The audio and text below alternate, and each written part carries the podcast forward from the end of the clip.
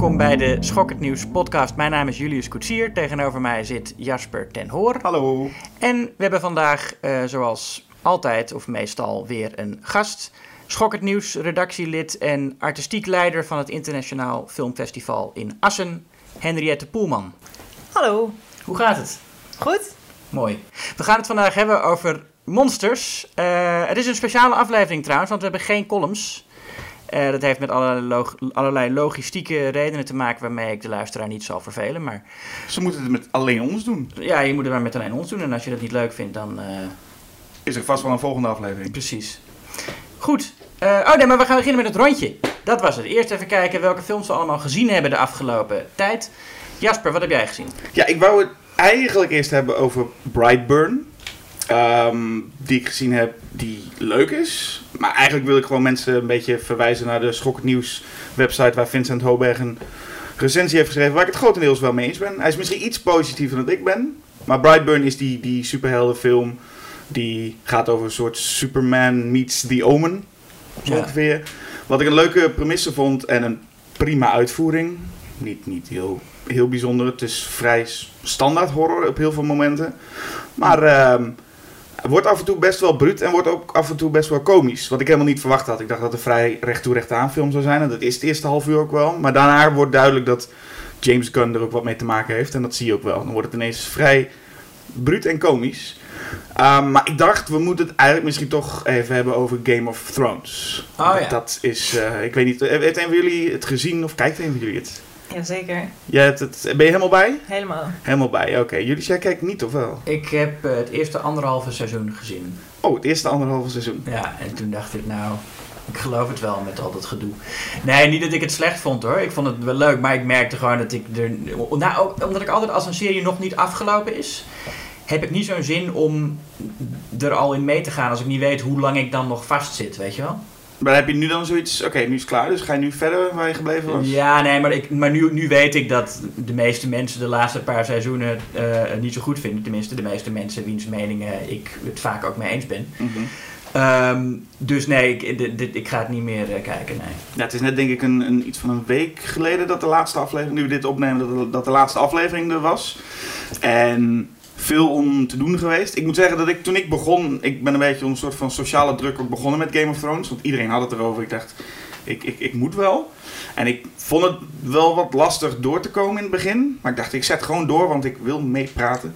Maar uh, uiteindelijk is er veel kritiek geweest over het feit dat tegen seizoen 6, 7 aan werd het veel minder, zei men. En ik dacht alleen maar, oh, het wordt, ik vond het eigenlijk alleen maar leuker worden. Er gebeurt echt wat. Oké, het wordt wat meer actie. En er gaan wat meer mensen dood, waardoor er wat meer, minder personages zijn. En dat vond ik wel fijn, want op een gegeven moment waren er zoveel dat ik bij de helft ook dacht: wie ben jij ook alweer?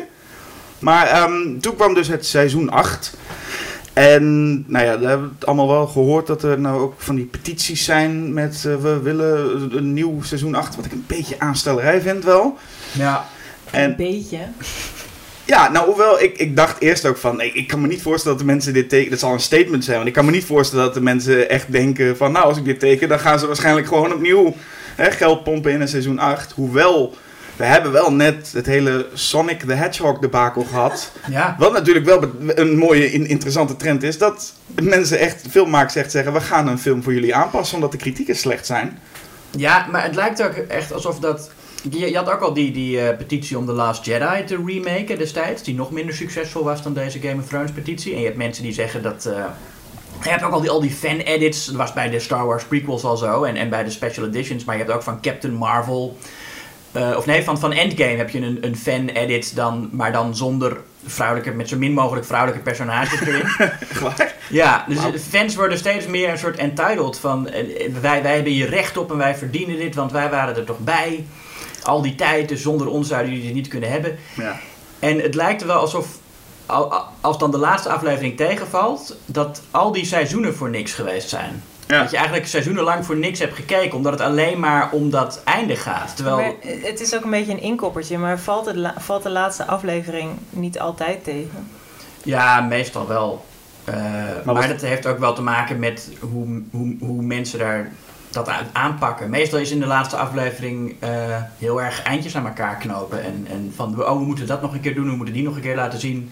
En nu is Ja, dat ik- bij, bij Game of Thrones meer niet alleen de laatste aflevering, maar wel echt het laatste seizoen. Dat is echt vanaf, vanaf aflevering, nou ja, ik volgens mij de eerste twee nog niet, maar vanaf de derde aflevering begon men wel echt te denken, oké, is dit het Ja. nu? En gaat het nu echt zo, eh, gaat het nu zo worden? Ik vond overigens die, de, de, de, een befaamde derde aflevering, vond ik heel sterk beginnen. En ik vind sowieso die hele, hele seizoen 8 hoor, visueel heel tof, er zit veel geld in.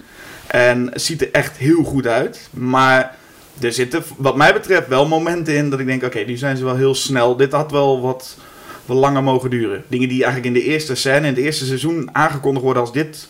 Hè, hier gaan we het allemaal om doen. Als dat dan in één aflevering wordt nou ja, rondgebreid.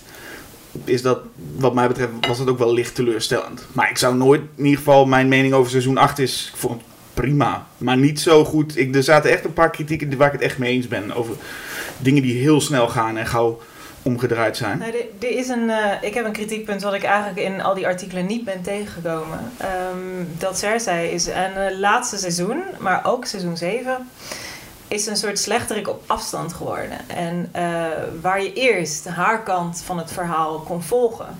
Je was het niet eens met de beslissingen, maar je volgde de beslissingen en je snapte waarom. En er waren scènes in de Red Keep en er was intrige. En je, ze was een van de personages die je volgde. En op een gegeven moment was zij was ze alleen maar op afstand. In seizoen 8 is er één keer een scène geweest met haar en Euron. Ehm, en die, eh, nou ja. Don't get me started on Euron. Maar ehm, één keer is er een scène met haar geweest. Eh, verder is ze, ja, ze stond op de muur. En eh, aan het eind, eh, ja, in de kelder. Ja. Dat is, Je dat- leeft niet met haar mee. Je volgt haar, haar, haar, haar, haar paden helemaal niet meer. Er is geen interactie die, in- die interessant is. Het is heel jammer, want ze is zo'n ontzettend interessant karakter. Ja. ja. En wat ik ook teleurstellend wel vind is dat, en iedereen kent Game of Thrones natuurlijk ook van die eh, bepaalde twists. En ongetwijfeld als jij het niet gezien hebt, zullen er ongetwijfeld dingen zijn van je weet, oh ja, daar, daar, er gaat ergens iets gebeuren en het is onverwacht. Waar iedereen het over had en waar iedereen de mond van open viel. En dan vertelt natuurlijk ook teleur als je zo'n seizoen hebt waarvan je eigenlijk denkt, nou, dit ging eigenlijk wel precies zoals ik had verwacht. Hmm. Ik had wel ergens ge- de hoop gehad dat het helemaal de andere kant op ging. En dan heb je natuurlijk ook een heleboel mensen die, hè, op, op, op, eh, die teleurgesteld zijn of zeggen nou, dat het zo gaat. Maar ik had wel gehoopt, misschien gaat het nog heel raar eindigen. Gaat het nog heel gek eindigen. We doen zoiets heel vreemds. En eigenlijk als ik nu de afronding zie, denk ik, ja, dit is gewoon een nette afronding. Zoals je het een beetje zou verwachten dat het zou gaan. En dat past niet helemaal bij die serie, dacht ik. Het was een beetje een onvoorspelbare serie, dacht ik. Maar het ging zoals het ging. Maar we moeten ook niet te veel spoilen. Dus dan kunnen we er ook niet te diep op in, denk ik. Want misschien willen jullie het nog allemaal gaan zien. Nee.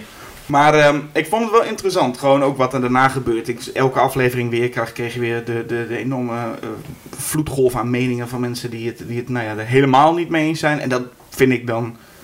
Vond ik een beetje. Dat vond ik overdreven. In die zin dat ik vond het eigenlijk best wel een oké seizoen. Van een oké serie. Ik moet ook zeggen dat ik de hele Mm. serie nooit helemaal verliefd op was. Ik ben ontzettend benieuwd naar de boeken.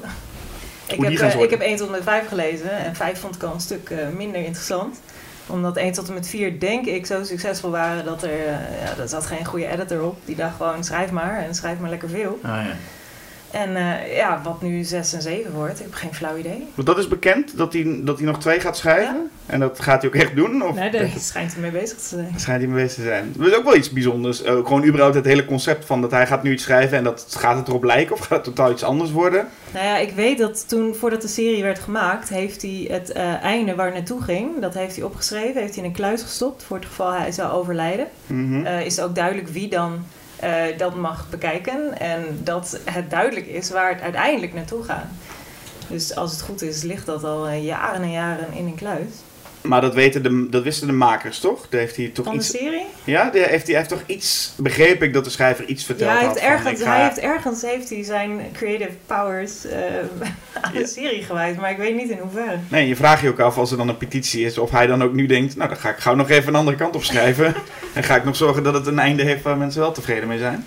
Maar ehm, ik vond het interessant en ik denk we moeten het gewoon even benoemen. Nu kun je er nog over hebben en straks ja, gok ik dat niet veel mensen het meer over Game of Thrones hebben tot de... ja, dat is ook zo stom. Dat, Onvermijdelijke spin-off. Ja. In, in, in, in, in, in die fancultuur waarin het eigenlijk alleen maar gaat over spoilers. Hè? Don't, don't spoil the endgame en don't spoil eh, Game of Thrones. En iedereen, en, maar als het dan eenmaal voorbij is, dan is het ook meteen klaar. Omdat je je eigenlijk alleen maar gericht hebt al die tijd op wat gaat er gebeuren. En als je het eenmaal weet, dan is het blijkbaar niet meer interessant. Ik zag met Endgame, daar hebben we het twee weken lang had iedereen het over die film. En nou hoor ik er niemand meer over. Nee. Het is... Ik bedoel, toen, dus tien jaar geleden toen Avatar uitkwam, was dat nog best wel een tijdje. Werd die film echt veel besproken. En Inception was ook zo een. Die de hele zomer lang eh, had iedereen het over Inception. Mhm.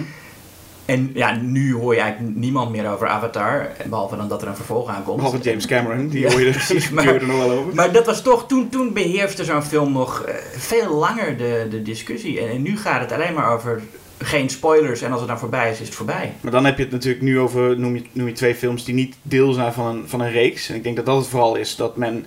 eh, niemand zei het bij Ant-Man of bij Spider-Man van, oh, don't spoil it. Het is, het, is, Nee, het, is, klopt. het is echt het einde waarbij je Ja. denkt van, nou, daar wil je... En dat, is 2019 een beetje in een, in een notendop, want we krijgen straks nog de, de, de Star Wars eh, deel 9, waarbij ook heel erg gezegd wordt, dat is het einde van alles wat daarvoor ging. En dan weten we natuurlijk allemaal, net als bij Game of Thrones en net als bij Endgame, de volgende dingen, spin-offs en zo, staan alweer eh, te gebeuren. Ja. Maar Endgame en Game of Thrones kwamen dicht bij elkaar. Het waren ook de twee momenten dat de Pathé-website ook helemaal uitlag en ze het niet aankonden en excuses moesten aanbieden. Dus het is, het, eh, het is een beetje een, eh, een trendje aan het worden. Dus misschien dat het bij Star Wars ook gaat gebeuren. Ja, maar het was allebei eh, tien jaar lang zat het, zat het einde eraan te komen. Ja, je Ja. leefde er naartoe. Dus, maar het is wel zo dat je dan... Ik vond het ook wel mooi. Gewoon het feit van, nou, we gaan nu iets afsluiten. Oh, dat klinkt mooi. Alleen, ja goed, je weet nu inmiddels dat dat... eh, hè, dat het eindigt nooit. We, gaan, we krijgen nog heel veel spin-offs en, eh, en films. Volgens mij zijn er een paar Game of Thrones films aangekondigd. En, nou ja, goed. Ik, dus het, is, het is soms wel zonde. Maar genoeg, genoeg superrummerij. ja, Jet, wat heb jij gezien? Nou, ik heb afgelopen weekend eindelijk As gezien van Jordan Peele. Eh, over spoilers gesproken. Ik Mhm. eh, wist er bijna niks van. Oh, dat is netjes. Ja, Ja, ik heb goed mijn best gedaan en eh, dat was de moeite waard. ja. Wat, was je, wat, was je, hoe- wat was je reactie? Mijn reactie was dat het... ehm, ik vond de opbouw heel sterk. Het duurde behoorlijk lang voordat het eindelijk eh, misging. Ehm, toen het misging, zat je direct overtuigend in een, soort... Je wist niet helemaal wat er gaande was. Dat weet je natuurlijk heel lang eh, niet. Ehm, hij wist het ontzettend goed te mixen met humor. Eh, en dat vond ik er heel fijn aan.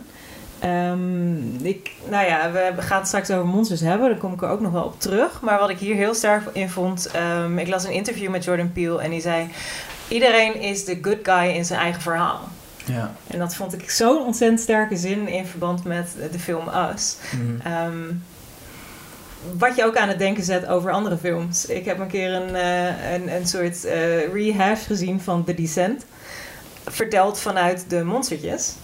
Eh, waardoor het een heel eh, tragisch film wordt eigenlijk. Wat, want wat is dit? Een, een... The Descent. Ja, ehm, nee, ik weet. Maar wat, een re... Ja, een rehash. Een, een opnieuw een soort verteld Maar verhaal. wa- in, in, in een film of een serie? Of, En de, ze hadden scènes geknipt Ah, ehm, om het op een andere manier te vertellen. En het Ah. werd verteld vanuit die monstertjes. Dat opeens eh, vijf mensen, vijf monsters van de Ja. oppervlakte hun, ja, hun wereld in binnenkwamen dringen. een invasie. Eh, ja, en hun eh, één voor één begonnen uit te moorden. ja. Ja, dat vond ik een hele mooie kijk, eh, andere kijk op de film. Ja, zo kunnen we heel veel horrorfilms ook nog wel gaan remaken. Maar dan uit het oog van, hè, het oog van Jason. Van dat is helemaal niet leuk dat er allemaal tieners komen en zo. Ja, zou best zou leuke, leuke dingen kunnen opleveren, ja. Maar ehm Ust, ja, daar hebben we het de vorige keer ook al een beetje over gehad. Ja, had jij hem? Ja. ja, nee, ik vond hem goed. Ja, was ook wat Dat, dat, dat was het. Ja, nee, ik, ik heb vorige keer al gezegd... eh, ga ik, moet, moet, moet je maar naar de vorige aflevering luisteren. Oké, of we knippen er een stuk, plakken er een stukje in van de vorige aflevering. Ja, ik moet hetzelfde zeggen. Ik, moet alleen, ik hoopte hem nog een keertje te kunnen zien, want ik dacht ik wil hem eigenlijk een tweede keer zien. Ik weet dat ik de bioscoop uitkwam, wat ik heel fijn vond destijds. De bioscoop uitkwam en ik dacht, oeh, ik weet niet zo goed wat ik ervan vind. Ik ga erover nadenken. Mm. Dus, ehm, kijk, maar ik kan wel best maar eens hoog op mijn lijst komen voor het eindejaars, denk ik. Net, Ja. als, net als Get Out. Wat vond je van Get Out? Was je daar ook vond ik een interessantere film dan Us. Maar ik vond Us als ehm eh, recht toe recht aan, ja, niet helemaal, maar als horrorfilm vond ik hem sterker. Ehm, ik Ja. vond hem, eh, het idee van Get Out vond ik veel, veel interessanter. Het commentaar wat ermee werd geleverd. Ehm, ik denk ook dat ik Get Out op twee personen na sterker geacteerd vond. En welke twee personen? Ja. Of ga je dat niet vertellen? Ehm, nou ja, de, de, mo- de moeder en de dochter in Us. Die vond ik heel sterk. Ja, Ja, ja Lupita Dat- Nyong'o ja. is... eh, dat, ja. Ehm, maar verder, eh, Get Out was minder, min, was onverwachter. ja. Ja, nee, tuurlijk. Ik bedoel, dat de, de, dat de, hele uitleg achter Us, zonder iets te spoilen. Dat, ja, goed, je, moet, je, je gaat erin mee omdat je aan het kijken bent. en dat is het. En in Get Out vond ik dat, ehm, vond ik dat enger, wat Ja. erachter zat. Ja, het is in allebei die films zit een soort, een soort monoloog aan het einde waarin alles uitgelegd Ja. wordt. En ik denk dat het in Us niet zo nodig was. Nee, nee. Ehm, en het maakte het... eh, in Get Out was het verontrustender. Ja, ja, precies. Was het, het was minder, minder alomvattend en daardoor was het enger. Ja, wat ik ben wat wel heel tegenstrijdig lijkt. Ik ben wel verrast dat Jordan Peele... Sowieso was ik verrast dat hij zo snel met een nieuwe film kwam. Maar ook dat die film ook dus hoog aangeschreven wordt. En heel veel mensen die ik hoor die hem leuk vinden. Dus hij begint wel een beetje echt een naam te worden die eh, nou ja, je sowieso in de gaten moet houden. Maar ik ben heel benieuwd wat nu de volgende stap wordt. Ik weet dat hij nu met... eh, wat is het? Is met die anthology-serie bezig. Twilight Zone. Twilight Zone, Ja, nou ja, daar heb ik een paar afleveringen van gezien. En Eh, de, de eerste is echt heel erg slecht. Dat eh, is echt ongelooflijk. Eh, daarna wordt het wel iets beter. Dus als je de eerste gezien hebt en denkt dit is waardeloos, dan eh, is er nog hoop. Er zijn nog een paar aardige afleveringen later. Ik heb er nou vier gezien. Ik vond de eerste absoluut niet het slechtste. Nee? Ik vond die eh, in het vliegtuig, eh, die was verreweg het beste. Ja, die, ja, dat Ja. vond ik ook wel. Die was het beste met Adam Scott als... eh nee, die eerste is met Kumail Nanjiani en die speelt dan een stand-up comedian. En voor mij is hij ook echt stand-up comedian, of in elk geval geweest. Maar toch is het altijd als je stand-up comedy in een tv of, of eh, in een tv-serie of in een film... Het is nooit geloofwaardig. Je ziet mensen lachen om dingen dat je denkt van... "Wa- dit, is dit, is, dit is toch niet grappig? Ja, maar hier in het verhaal was het toch ook niet de bedoeling dat het daadwerkelijk heel grappig was? Sommige dingen wel. Soms, soms moest je als publiek volgens mij echt geloven dat dit een stand-up set was. Ook bij die andere komieken. Ja, maar in, in die aflevering snapte je als kijker wel waarom hij geen succes had. Omdat zijn grappen niet goed waren. En pas toen er iets gebeurde waardoor die Ja, nee, op een gegeven moment dan, dan gaat... Ja, maar, maar dat eerste stukje dat hij dan doet... Zeg maar, als hij voor het eerst gaat optreden en, en eh, eh, wel succes heeft... Dan is nog niet de bedoeling dat je meteen doorhebt waarom dat is. Ik, we zijn nu heel vaag aan het praten voor mensen die het niet... ik begrijp er niks meer van. Maar dat weet ik niet. hoe dan ook, hij, er zit echt een stuk stand-up in waar je mensen om ziet lachen. En dan is nog de bedoeling dat je als publiek gelooft dat ze lachen omdat het grappig is. En dat, is, dat geloof je gewoon totaal niet. De enige film waarin ik dat goed heb gezien, volgens mij is Obvious Child met Jenny Slate als, eh, als stand-up comedian. En volgens mij is dat ook gewoon echt een, een echte set met echt publiek die ze daar doet. Oké. Maar heeft, heeft, heeft Jordan Peele nou, want hij presenteert het eigenlijk, maar heeft hij er nou inhoudelijk veel mee te maken, zover je weet? eh, nee, Eh, hij is iets van eh, producent of zo, maar hij heeft volgens mij niks geschreven en geregisseerd. Oké. Nou ja, goed. Dus dan kunnen we niet te veel eh, de kwaliteit eh, op hem eh, schuiven. Nee, er is ook nog wel een aflevering die wel aardig is met een, met een videocamera. Ehm, waarmee je de tijd kan terugdraaien. Die ook wel heel. Ja, aan het einde een beetje te obvious vond ik politiek activistisch wordt. Die maakt dan echt een activistisch punt. Een statement. En ja, Twilight Zone was altijd wel een politiek geëngageerde serie. Maar. Maar nu was- wordt het je verteld. Ja, nu wordt het echt verteld inderdaad. lezen. Ja, ja. Nou, jullie is nu toch zo lekker aan het praten bent. Ga, ga gewoon meteen door met wat, wat, jij, wat jij gezien hebt. Ja, de film. Ja, ik wou het nog even hebben over Aladdin. Daar heb ik eh, al eh, een recensie over geschreven op de website. Ja, ik vond die film echt schokkend slecht. En ik ben ook echt geschokt door hoe positief de, de andere recensies eigenlijk zijn. Ehm, niet dat die zo ontzettend goed ontvangen wordt, maar er zijn toch wel mensen die zeggen van ja, dat is wel aardig, of twee sterren, drie sterren. Ik, eh, ik zat echt in die zaal met, met open mond, soms letterlijk, van hoe. Ik vond het gewoon echt onacceptabel. Ten eerste, de, maar gewoon ook de, technische dingen, de, de, de CGI van hoe de geest tot leven is eh, gewekt. Dat is dus Will Smith. En ik zag een filmpje van CGI-mensen die vertelden dat. eh, eh, eh, ik dacht dat het gezicht van Will Smith op het lichaam van die geest geplakt was. Ehm, CGI-mensen zeiden dat in sommige shots het hele gezicht CGI was. Het is in elk geval nooit geloofwaardig, vind ik. En dat heeft niet zozeer met het CGI-team te maken, maar ook gewoon met hoe Guy Ritchie, die het regisseert, eh, hoe die het eh, de- de- in beeld heeft gebracht. En met de belichting heeft het eigenlijk veel meer te maken dan met die effecten zelf. Want dat team dat kan natuurlijk best een geloofwaardige geest maken. Alleen hebben ze daar ja, eh, niet de tijd en middelen voor gekregen. En eh, dan heb je de, de liedjes. Het is een musical met eh, ja, vreselijke autotune. Will Smith is ontzettend geautotuned. Eh Mena Massoud, die Aladdin speelt, is ontzettend geautotuned. Kan ook niet dansen. Hij, hij heeft een, een, een, een dansscène waarin zijn gezicht, dat is wel echt duidelijk, zijn gezicht digitaal op het lichaam van een danser geplakt. Maar goed, daar hoor ik ook iemand over zeggen. Ik, ik zat een, een filmpje te kijken op YouTube van iemand die die film besprak. En die zei van, ja, die Mena Massoud die kan wel goed dansen. Ja, of ze moeten zijn hoofd op een danser geplakt hebben. Maar dan is het wel echt goede CGI. Dus blijkbaar zie, nou ja, heb ik, zie ik dat dan toch eerder dan sommige andere mensen. Ik, en, en heb ik ook meer last van autotune dan andere mensen. Ehm, maar ik zeg niet dat, dat, dat ik daarmee beter ben of zo, maar dat, dat ben ik Nee, misschien, misschien wel een beetje. Nee, dit- Zag je, zag je iets van eh, de regie van Guy Ritchie? eh, want eh, hij, hij kan regisseren. Ja, nou ja, nee, het was een behoorlijk vlakke doodse film, vond ik. Het was allemaal belicht als een, als een, als een tv-serie uit de jaren 90. Het voelde wel heel erg als, als Tim Burton die Dumbo deed. Dat je echt denkt, er zit, er zit een naam aan die je iets zou moeten doen. Maar je, Ja. ziet het er niet, je ziet het er niet aan af. In Dumbo zat nog iets meer Burton dan hier Ritchie. Het was in ook wel heel erg Burton. Dat, dat- nou, echt een, echt een minimaal Ja, nee, een Burton Light. Behoorlijk maar, light. En ja. Guy Ritchie zag ik in ieder geval helemaal niet in, eh, in Je zou toch Nee, verwachten niet dat hij met een straatschoffie dat hij dan heel wat kan. En met een eh, mooi overtrokken bad guy die in one-liners... eh, Nou, dat is ook geen overtrokken bad guy. Die eh, Jafar is hier eh Nee, dat- nee, helemaal nee, dat is- dat is saai, echt-. Dat is, echt een, dat is echt een figuur van niks. Nee, dat klopt. En, en ze hadden, want ze hebben voor de, de papegaai... Ja, ja, hebben ze dan Alan Tudyk. Ik weet niet of ik zijn naam goed zeg. Maar wat een enorm, ehm, enorm geestig acteur is. En die hebben ze zijn stem laten spreken. Maar waarom weet ik niet. Want deze papegaai doet helemaal niks. Behalve gewoon, hij zegt echt letterlijk gewoon een keer... Ra! En volgens mij doet hij niet veel meer dan dat. Dacht, Nou, oh, hij lijkt, eerst lijkt het gewoon een normale papegaai die alleen maar mensen na kan praten. Maar op een gegeven moment ontdek je dat hij, wel, dat hij eigenlijk wel meer kan. Dat hij zelf ook zinnen kan bedenken, volgens mij. Ja, maar er komt één of twee zinnetjes uit. Maar Ja. het, het, is ook, het is ook geen personage. Ja, misschien... Nee, maar het, het stomme is dat met, met al die, die remakes willen ze de boel wat realistischer houden. Dus met Belle and Beast ook, hè, dat de theepot ziet er opeens gewoon uit als een echte theepot.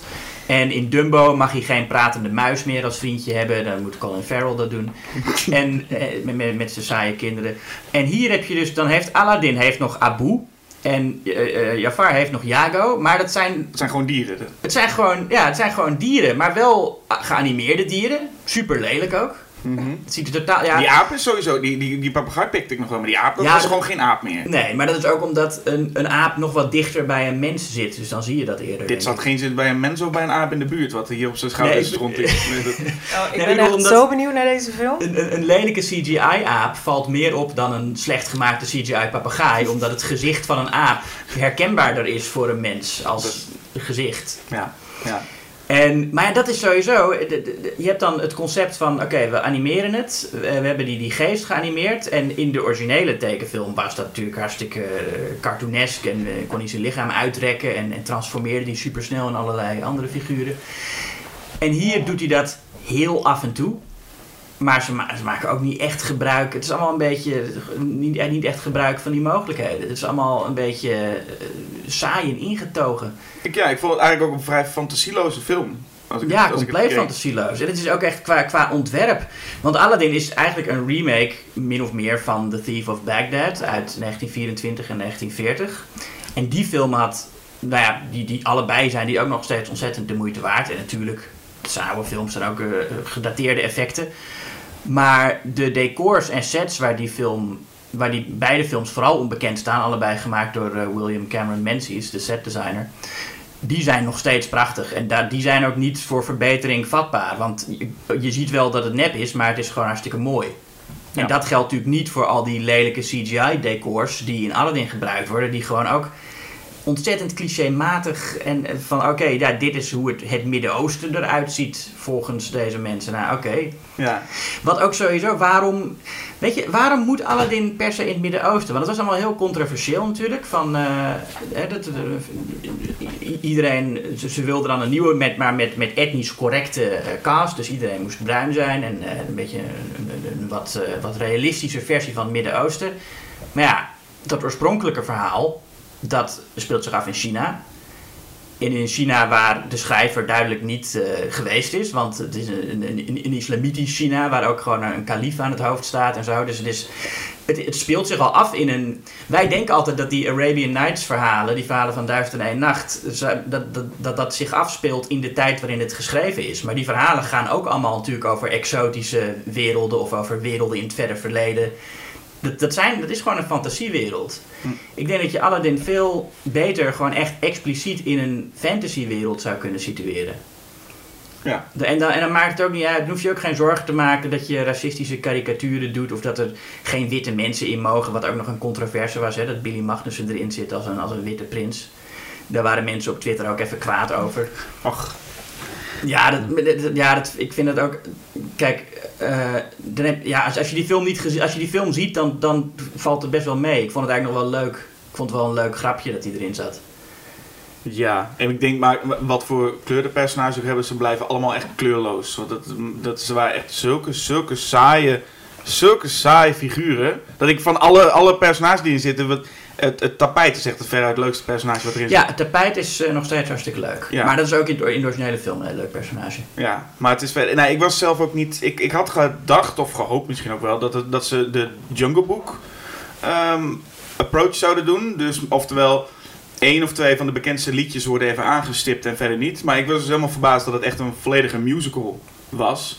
Waar ik dus schijnbaar echt sowieso niet van hou. Want dat ik bij deze film ook weer. Dat dat Nee, nee, weer- nee, nee, nee. Je moet, nee, dat is niet waar. Dit is gewoon een slechte musical. Nee, dat is ook wel zo. Maar sowieso gewoon het feit dat zo'n Aladdin dan een, een- binnenkomt en dan heeft hij, heeft hij iets slechts meegemaakt en dan, dan balt hij zijn vuisten en dan gaat hij even zingen over hoe slecht. Ik weet niet, ik kan daar gewoon überhaupt gewoon niet tegen, denk ik. En, maar het waren in dit geval ook nog eens een keer hele slechte liedjes. En, en Het waren ook meer liedjes dan het origineel, toch? Ja, er zit op een gegeven moment een soort van popliedje in. Ja, er is De- één nieuw popliedje bij, inderdaad. Maar dan verandert de film ook letterlijk gewoon echt in een soort van videoclip. Ja. En, even, en daarna, na het liedje is het ook weer klaar en dan gaat de film weer door. Dus het is ook een vreemde keuze. En verder zijn het, nou ja, het zijn wel de originele liedjes van Alan Menken. Eh, dat popliedje is ook van Alan Menken trouwens, maar een heel andere stijl, gek genoeg. Ehm, en ik vind die liedjes allemaal heel goed. En ik moet ook zeggen dat ik de arrangementen, die hebben ze wel wat veranderd. Het is ritmisch vaak wat anders. Vond ik ook meestal wel goed werken. Ehm, het enige wat mist is de eh, reprise van Prince Ali door Jafar aan het einde. Ik weet niet of je dat uit de tekenfilm kunt herinneren. Als Aladdin aan het einde onthuld wordt dat hij niet de prins was, dan zingt Jafar nog een versie van het triomfantelijke lied dat de geest zingt als hij de stad binnenkomt rijden. Ja, en dan maakt hij een, ehm, maakt, maakt hij mix van hem. Dat, Steekt hij de draak met alle. Ja, nou, precies. Dan steekt hij het eruit met Aladdin, ja. Eh, dat ontbreekt. En dat vind ik dan ook wel weer heel stom. Ik had dan nog het lief... Ik, ik, ja, die, waarschijnlijk kan die, die gast die Jafar speelt, die Nederlander... Ik weet niet of niet meer hoe die heet, maar die kan waarschijnlijk helemaal niet zingen. Maar Nee, die, ik, ik was verbaasd dat hij niet nog ook een eigen liedje kreeg. Dat had ik bijna verwacht. Dat de bad guy in één keer even op de hoek omging en dat hij dan ook even ging zingen. Maar dat gebeurde Nee. niet. nee. En nee. die papegaai ook niet. Dus hebben jullie eh, een goede hoop voor de Lion King? Nee. Nou, Nee, meer dan ik- dit wel. Nee, ik vond... eh, Kijk, in het begin deden ze nog wel aardige dingen met die remakes. Want, eh eh nou, Jungle Book inderdaad. En ik vond Maleficent, wat geen remake was... maar een soort hervertelling uit de ogen van, van de bad guy... vond ik ook nog wel een aardige film. Ehm, maar ja, Lion King... Nou, die, goed, die is van John Favreau... die ook immers Jungle Book heeft gedaan. Dus misschien wordt dat nog wel leuk. Ja. En dat Beyoncé erin zit als Nala geeft me ook wel goede hoop dat zij een, een, een liedje krijgt. En dan heb je, ja, dan heb, dat is dus, ja, zo doe je dat inderdaad. Een, een musical, dan moet je een, een zangeres en niet een eh, actrice proberen te leren zingen. Maar Lion King wordt sowieso beter dan Aladdin, toch? Eh, ja, Moet la- wel. ik, ik hoop het. Laten we het gewoon eens over monsters gaan hebben anders. You have that look in your eyes from the forest when you called me a monster. You are a monster. Yes, I am. Ja, monsters. Ehm, nou, het woord monster Dat, ja, goed begin. ja, nee, dus ik dacht het is leuk om te beginnen met een soort definitie of zo. Nee, maar het, het komt van het Latijnse monstrum, wat tonen betekent. Hetzelfde wortel als demonstreren. Ehm, en ik denk dat veel monsters ook. Het idee is dat een, monster toont. Is, is iets wat, wat meteen als een slechte eigenschappen toont, zeg maar. En er wordt ook vaak. eh, eh, wordt het in de, in, in de klassieke literatuur gebruikt als een soort. Een monster toont de waarheid. En een, een, een lelijke waarheid. Een waarheid die je misschien niet eh, snel onder ogen wil komen. Ik denk dat monster in een deel van literatuur, van film, eh, staan voor het kwaad. Het, de ander, het onbekende. Eh, maar ook voor eh, het, het slechte in de mens. De duistere kant van de mens die je op zo'n manier kan verkennen. Ehm, dat je als personage in een film de confrontatie aan moet met iets wat groter is dan jezelf. En misschien wel een deel, voor een deel staat voor een eigenschap van jezelf. Dat je het op die manier kan overwinnen. Komen trouwens ook weer bij As terecht. Ehm, dat je je eigen demonen onder ogen moet zien. Ehm, maar ik denk dat dat is wat monsters heel erg interessant maakt. Dat je de... eh, je hebt eh, letterlijk mon- het, het, het monster wat zich toont inderdaad in uiterlijke vorm. Maar je hebt ook een, een diepere laag erin. Dat het een symbolische betekenis kan hebben. Ja, en, en wanneer zou jij zeggen dat dat ongeveer eh, begonnen is? Dat in, in de film dan, die eh, visie op monsters? Dat, dat, dat ze meer zijn dan alleen maar een eng beest? Eh, dat ik vraag, ik vraag het ook aan Jasper. eh, als, als, heb jij een idee wanneer dat ongeveer... Heb jij wel het idee? Of, N- nou ja, nee, ik, ik, nou ja, ik, ik denk al vrij vroeg. Ik denk dat al eigenlijk eh, ja, in de jaren dertig dat een beetje begon In met... het begin van de 20e eeuw, denk ik, met, eh, met eh, de verfilmingen van Jules Verne en eh H.G. Mhm. Wells. Ja, Dat het, ja, ik weet niet echt een antwoord op je vraag met duidelijk wanneer het begon. Maar ik denk hoe meer eh, er geschreven werd, ehm, hoe meer science fiction, horror, fantasy, wat op dat moment nog heel erg in elkaar overliep natuurlijk. Mhm. Ehm, hoe meer dat geschreven werd, hoe meer er werd eh, verkend binnen het genre. En eh, het, het zal geheid in de jaren 20, 30 inderdaad zijn dat mensen het op een andere manier begonnen te bekijken. En niet alleen maar als, ehm, als, als bedreigende, potentieel gevaarlijke. Ja, ik, ik zou zeggen dat je met de jaren 30 met, in, met, met de Frankenstein-films dan vooral een soort menselijk monster hebt. En dat komt natuurlijk ook uit het, uit het, uit het, uit het boek van Mary Shelley. Maar in de films eh, waren een tijd lang in de jaren 20 monsters nog vooral een soort special effects en, en puur bedreiging. Eh, The Last World had je met, met dinosaurussen gemaakt door eh, Willis O'Brien, die later ook dat met King Kong zou doen. King Kong wordt nu vaak als heel sympathiek gezien, maar is in die film eigenlijk ook nog niet echt de, de, de sympathieke aap die die in de jaren 70 remake werd. En in, in, in, in- in die, die van Peter Jackson natuurlijk al helemaal. Mhm. Ehm, ik denk dat je met, met Frankenstein wel een beetje zo ongeveer het eerste monster in de filmgeschiedenis hebt dat eh, eh, meer is dan alleen maar een, echt een, een sympathiek monster. Ja, ik, heb, ik las een. eh, in, ik heb, ik heb zo'n zo'n boek. En dat boek heet Monsters in the, in the Movies van John Landis. Dat is echt een prachtig boek. En ook niet heel veel tekst, dus dat vond, vond ik ook fijn. Heel veel plaatjes. Maar daar heeft hij ook iedereen geïnterviewd, of heel veel mensen, die. En de vraag ook gesteld: wat is een monster? En dan sprak hij onder andere Ray Harryhausen, die natuurlijk heel veel monsters heeft gemaakt. En die eh walgt van het woord monster, omdat hij alle.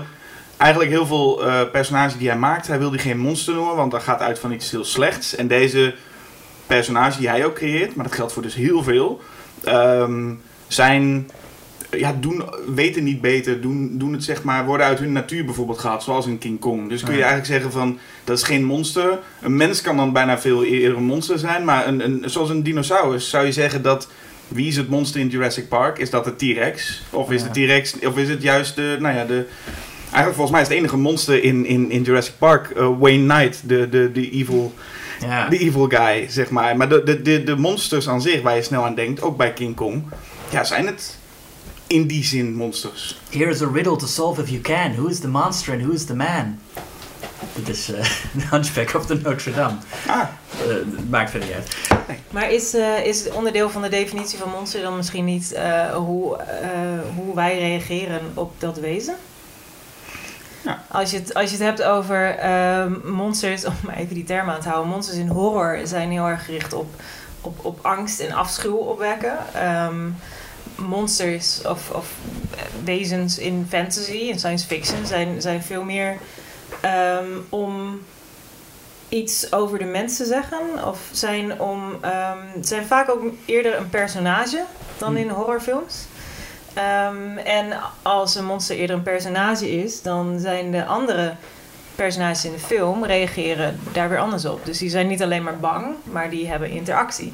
En als kijker weet jij dan, oh, ik hoef hier dus niet bang voor te zijn. Voor dit rare wezen wat ik niet kan plaatsen, omdat de mensen in de film er niet voor wegrennen. Zoals in een horrorfilm. Ja, maar ook in, in die Frankenstein-films eh, rennen mensen wel voor hem weg. Of vallen ze hem aan. Maar wordt hij juist daardoor eh, sympathiek of in elk geval Ja, meelijwekkend. ja, maar daar is hij zeg maar de, de onbegrepen Ja. ander. Maar hij zou inderdaad geen monster zijn als die mensen niet zo op hem reageerden. Het wezen van Ja, Frankenstein dus hoeft de, geen de man die blind zijn. is in de, de Bride of Frankenstein, als Ja. hij bij dat huisje aanklopt, die ziet hem niet als monster. Nee. Ehm, dus zijn wij direct ook geneigd om eh, hem een vriend te noemen. En die term onbegrepen komt ook in al die interviews terug. Met iedereen die gesproken wordt, is het altijd dat heel veel mensen beginnen over wat is een monster. Dat is eigenlijk een onbegrepen figuur. En dus dat, je, dat, die- dat, dat kun je volgens mij op heel veel van die figuren zetten. En misschien Frankenstein wel een van de bekendste. Ja. En misschien wel een van de eerste ook. Die dat echt heeft. Het onbegrepen. Ja. Als we hem nou gewoon lief behandelen, was het helemaal de term monster niet nodig. Ja, het zijn ook wezens die, die niet passen in de wereld. Dat is ook al, al, al in heel veel oude bronnen het geval. Maar dat zie je ook bij bijvoorbeeld Cronenberg. Zijn monsters, en dan vooral The Fly, eh, dat Jeff Goldblum in zo'n in vlieg eh, transformeert.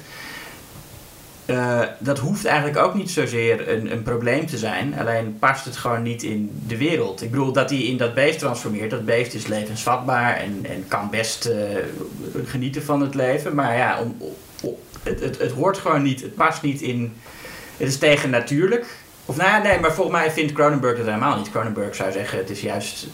Ja, het is, het is gewoon natuur wat daar gebeurt. Nou ja, er is ingegrepen in de natuur en daarom is dit gebeurd. Ja, maar ja, dat, ik bedoel, een banaan is ook... Een monster bestaat ook door een ingreep in de natuur. Oké, vergelijk je nou Cronenberg, Cronenberg's The Fly met een banaan? Nou ja, ja, het meeste wat we eten bestaat door ingrepen in de natuur.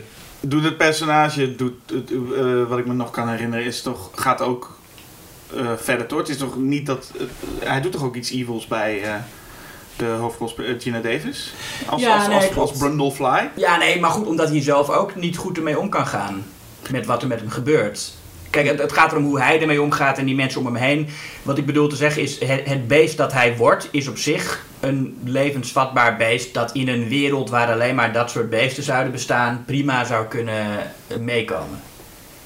Hm. Dus het is het feit dat hij niet past in deze wereld.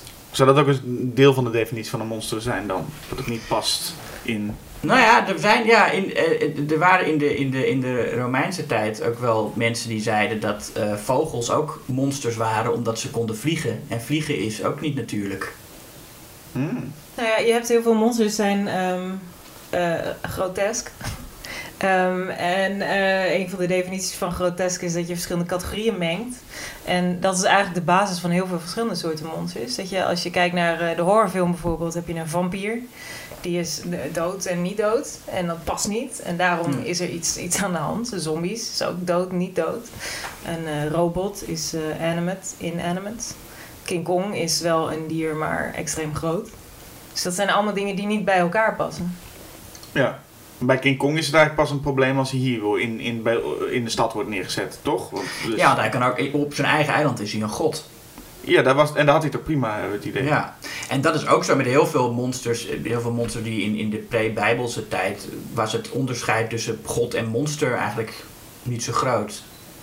Dus het idee van of het een, of het een god is of een monster, dat, we- dat, daar hadden ze nog niet echt een, een verschil tussen. Dus het is heel relatief.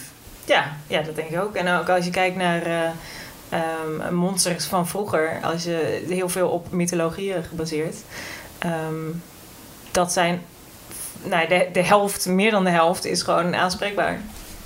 En Ja. een, eh, een kleiner deel is er alleen maar om, eh, eh, om dingen kapot te maken en de mensen op te eten. Maar het was veel normaler in mythologieën dat, eh, dat er pratende wezens waren die er niet menselijk uitzagen.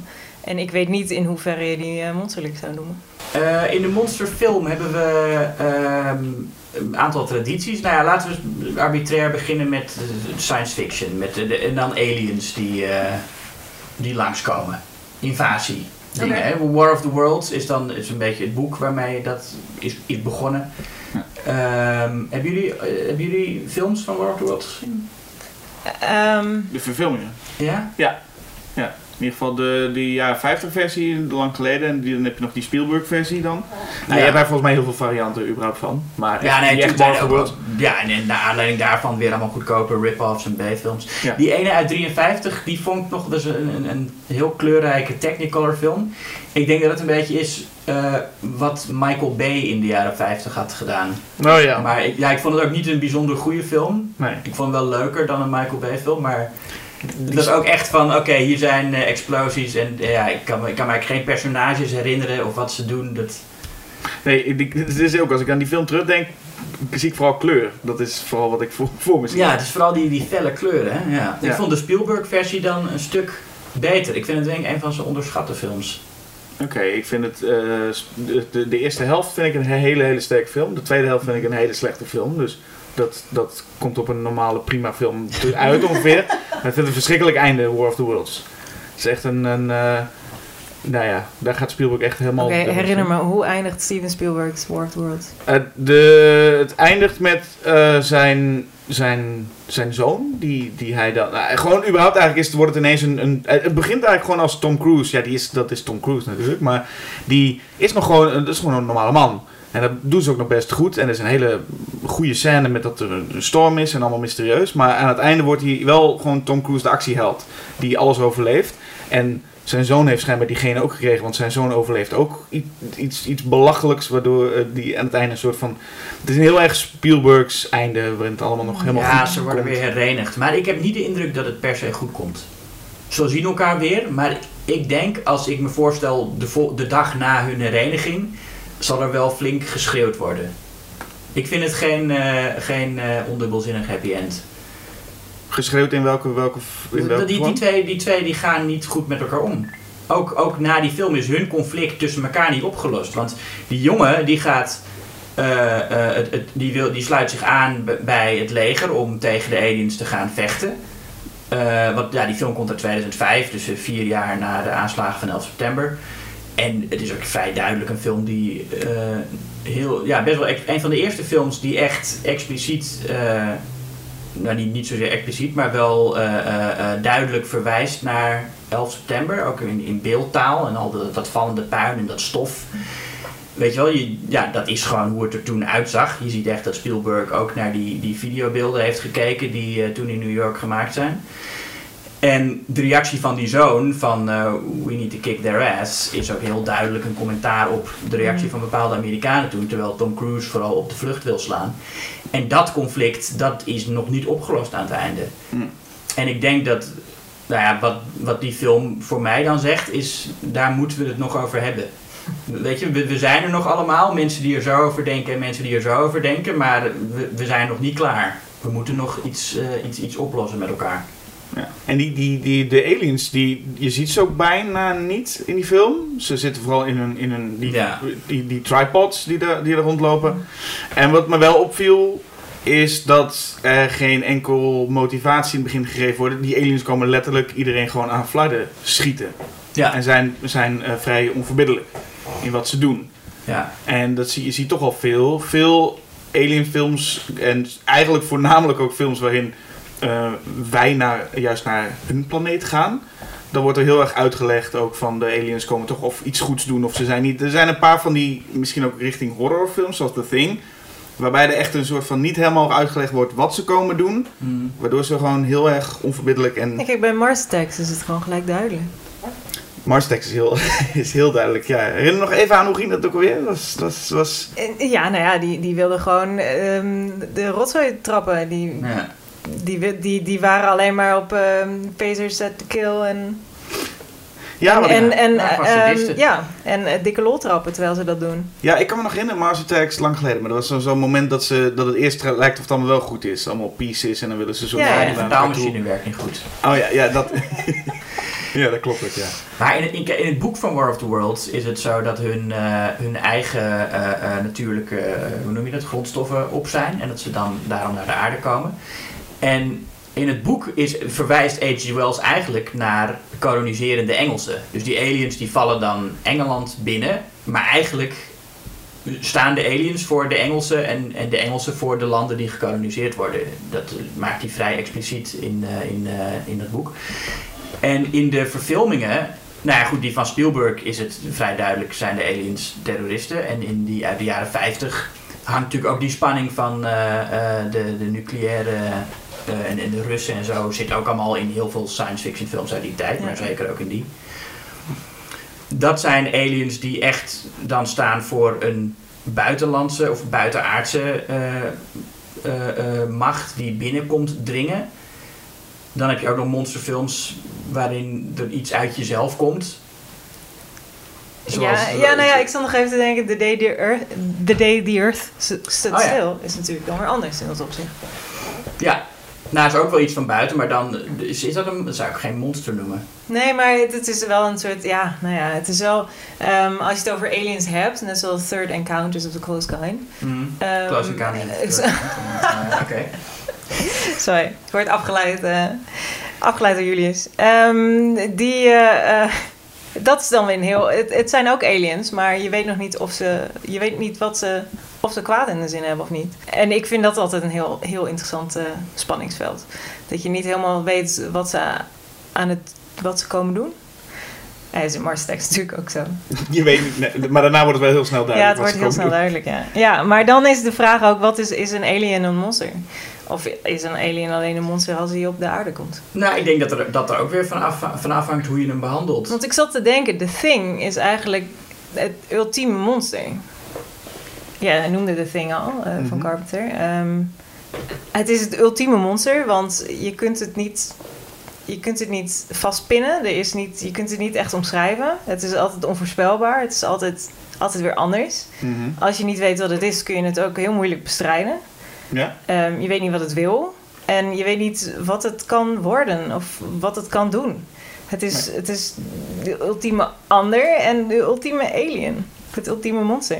Ja, je weet inderdaad, je, je, je kunt heel snel denken van, oh hij wil de mensheid overnemen, maar ook zelfs dat weet je eigenlijk helemaal niet. Want Nee. er wordt geen, de, misschien doet hij gewoon dat omdat hij dat, ja, om te overleven. En het is niet, ik dacht altijd in het begin, alien gaat over, oeh, of eh The Thing, dat is een alien die wil de wereld overnemen. Maar dat is misschien, eh, dat is misschien wel helemaal niet zo. Het enige wat we wel aan die film zien is dat het waarschijnlijk wel gaat gebeuren aan het einde van The Thing. Ja, dat Ja. vullen we zelf in. Nou, we zien wel dat hij waarschijnlijk ook allemaal andere planeten heeft bezocht. Want hij, je ziet hem ook transformeren in andere wezens die van andere planeten dan komen, neem je aan. Ja, je hebt ook geen idee hoe die er eh, oorspronkelijk eigenlijk uitziet. Nee. Want dat wordt wel in die prequel wordt dat, wordt dat de, krijg je hem iets Ah, beter ja. te zien. Maar wie zegt dat dat de thing is, dat is waarschijnlijk ook weer een versie waar ooit. Je weet niet waar het begonnen is. En ik denk dat het ook komt, of in ieder geval, ik weet niet of het daardoor komt, maar ik denk dat het ook goed is dat je aliens. Want er is qua design gewoon één alien die een beetje soort de perfecte alien is. En dat is Is dat de Common Grey? Common Grey. Het standaard, het standaard Marsmannetje. Oh, met die grote ogen en eh, zo. Nee, dan zou ik zeggen de Xenomorph is Oh. wel echt qua design. eh, ja, daar kon je ook niet veel beter dan dat wordt het volgens mij niet qua Nee. monsterlijke alien. Hoe die eruit ziet en hoe, die, hoe dat dus ook is uitgevoerd. Ja, wat, wat daar ook Nou ja. heel sterk in is, is dat eh, het ontzettend lichamelijke. Ja. En dat is iets wat monsters in horror heel erg hebben. Het, het lichamelijke, het vieze, het slijmerige, het vleeselijke. Het, het, zo, het is, het is eh, besmettelijk eigenlijk. Je Ja. wilt het niet aanraken. En dat zit vooral in een horrorfilm. Als je het over monsters hebt. Ik vind de Blob ook nog wel een goed eh, alien monster qua concept in elk geval. Ja, dat is, dat is waar. Dat, is ook, ook, ook, dat, dat eh, hebben we toen ook volgens mij in een podcast over gehad. Maar het idee dat je bij de blob ook geen... Ook niet echt kan... Je kunt hem ook niet echt haten, want het is ook maar gewoon een blob. Ja, Toch? Ja. ja nee, hij is wel best wel schattig in het origineel. schattig vind ik een, iets, iets te ver gaan. een, maar- een grote, een grote vierkante cube of jello. Ja, nee, Ja. precies. Nee, maar het, wat je zegt... Die eh, ook gewoon maar naar de bioscoop wilde. Ja, precies. Hij wil alleen maar even een film zien. En hij wil het gewoon niet koud hebben. Daarom komt hij naar aarde. Ja. Eh, nee, maar de, de- over aliens. Het, het klopt wel dat het zijn verrassend weinig goede alien ontwerpen. Eigenlijk zien alle aliens zien er tamelijk saai uit. Bijna allemaal in, in films. Het is altijd weer een beetje een soort grijze, of Of lange, uitgerekt. ja, of lange poten. Of, eh, Of een harig berenpak met een televisiescherm op zijn op, op zijn hoofd. Je hebt in ieder geval zo'n tig, je hebt, je hebt zo- zo'n tig, zo'n collage van die aliens die dan een vrouw tillen. Dus dat geldt eigenlijk voor alle monsters. Ja. Alle monsters tillen ergens een keer een, een, een vrouw op en dat is dan het beeld. Maar ja. het design is, eh, is, eh, is vrij karig, ja. ja, en dat is op zich. Ik vind dat extra erg als je dan heel lang je alien buiten beeld houdt. Eh, Weet je, of, of je monster sowieso. En als je hem dan uiteindelijk van.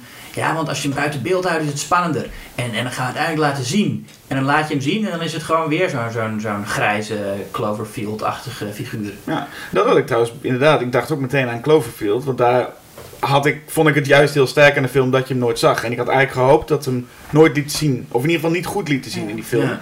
En dan moeten ze aan het einde dan wel even doen. Dat vond ik jammer. Maar ik vond het idee dat er een, een, een, een gigantisch beest loopt.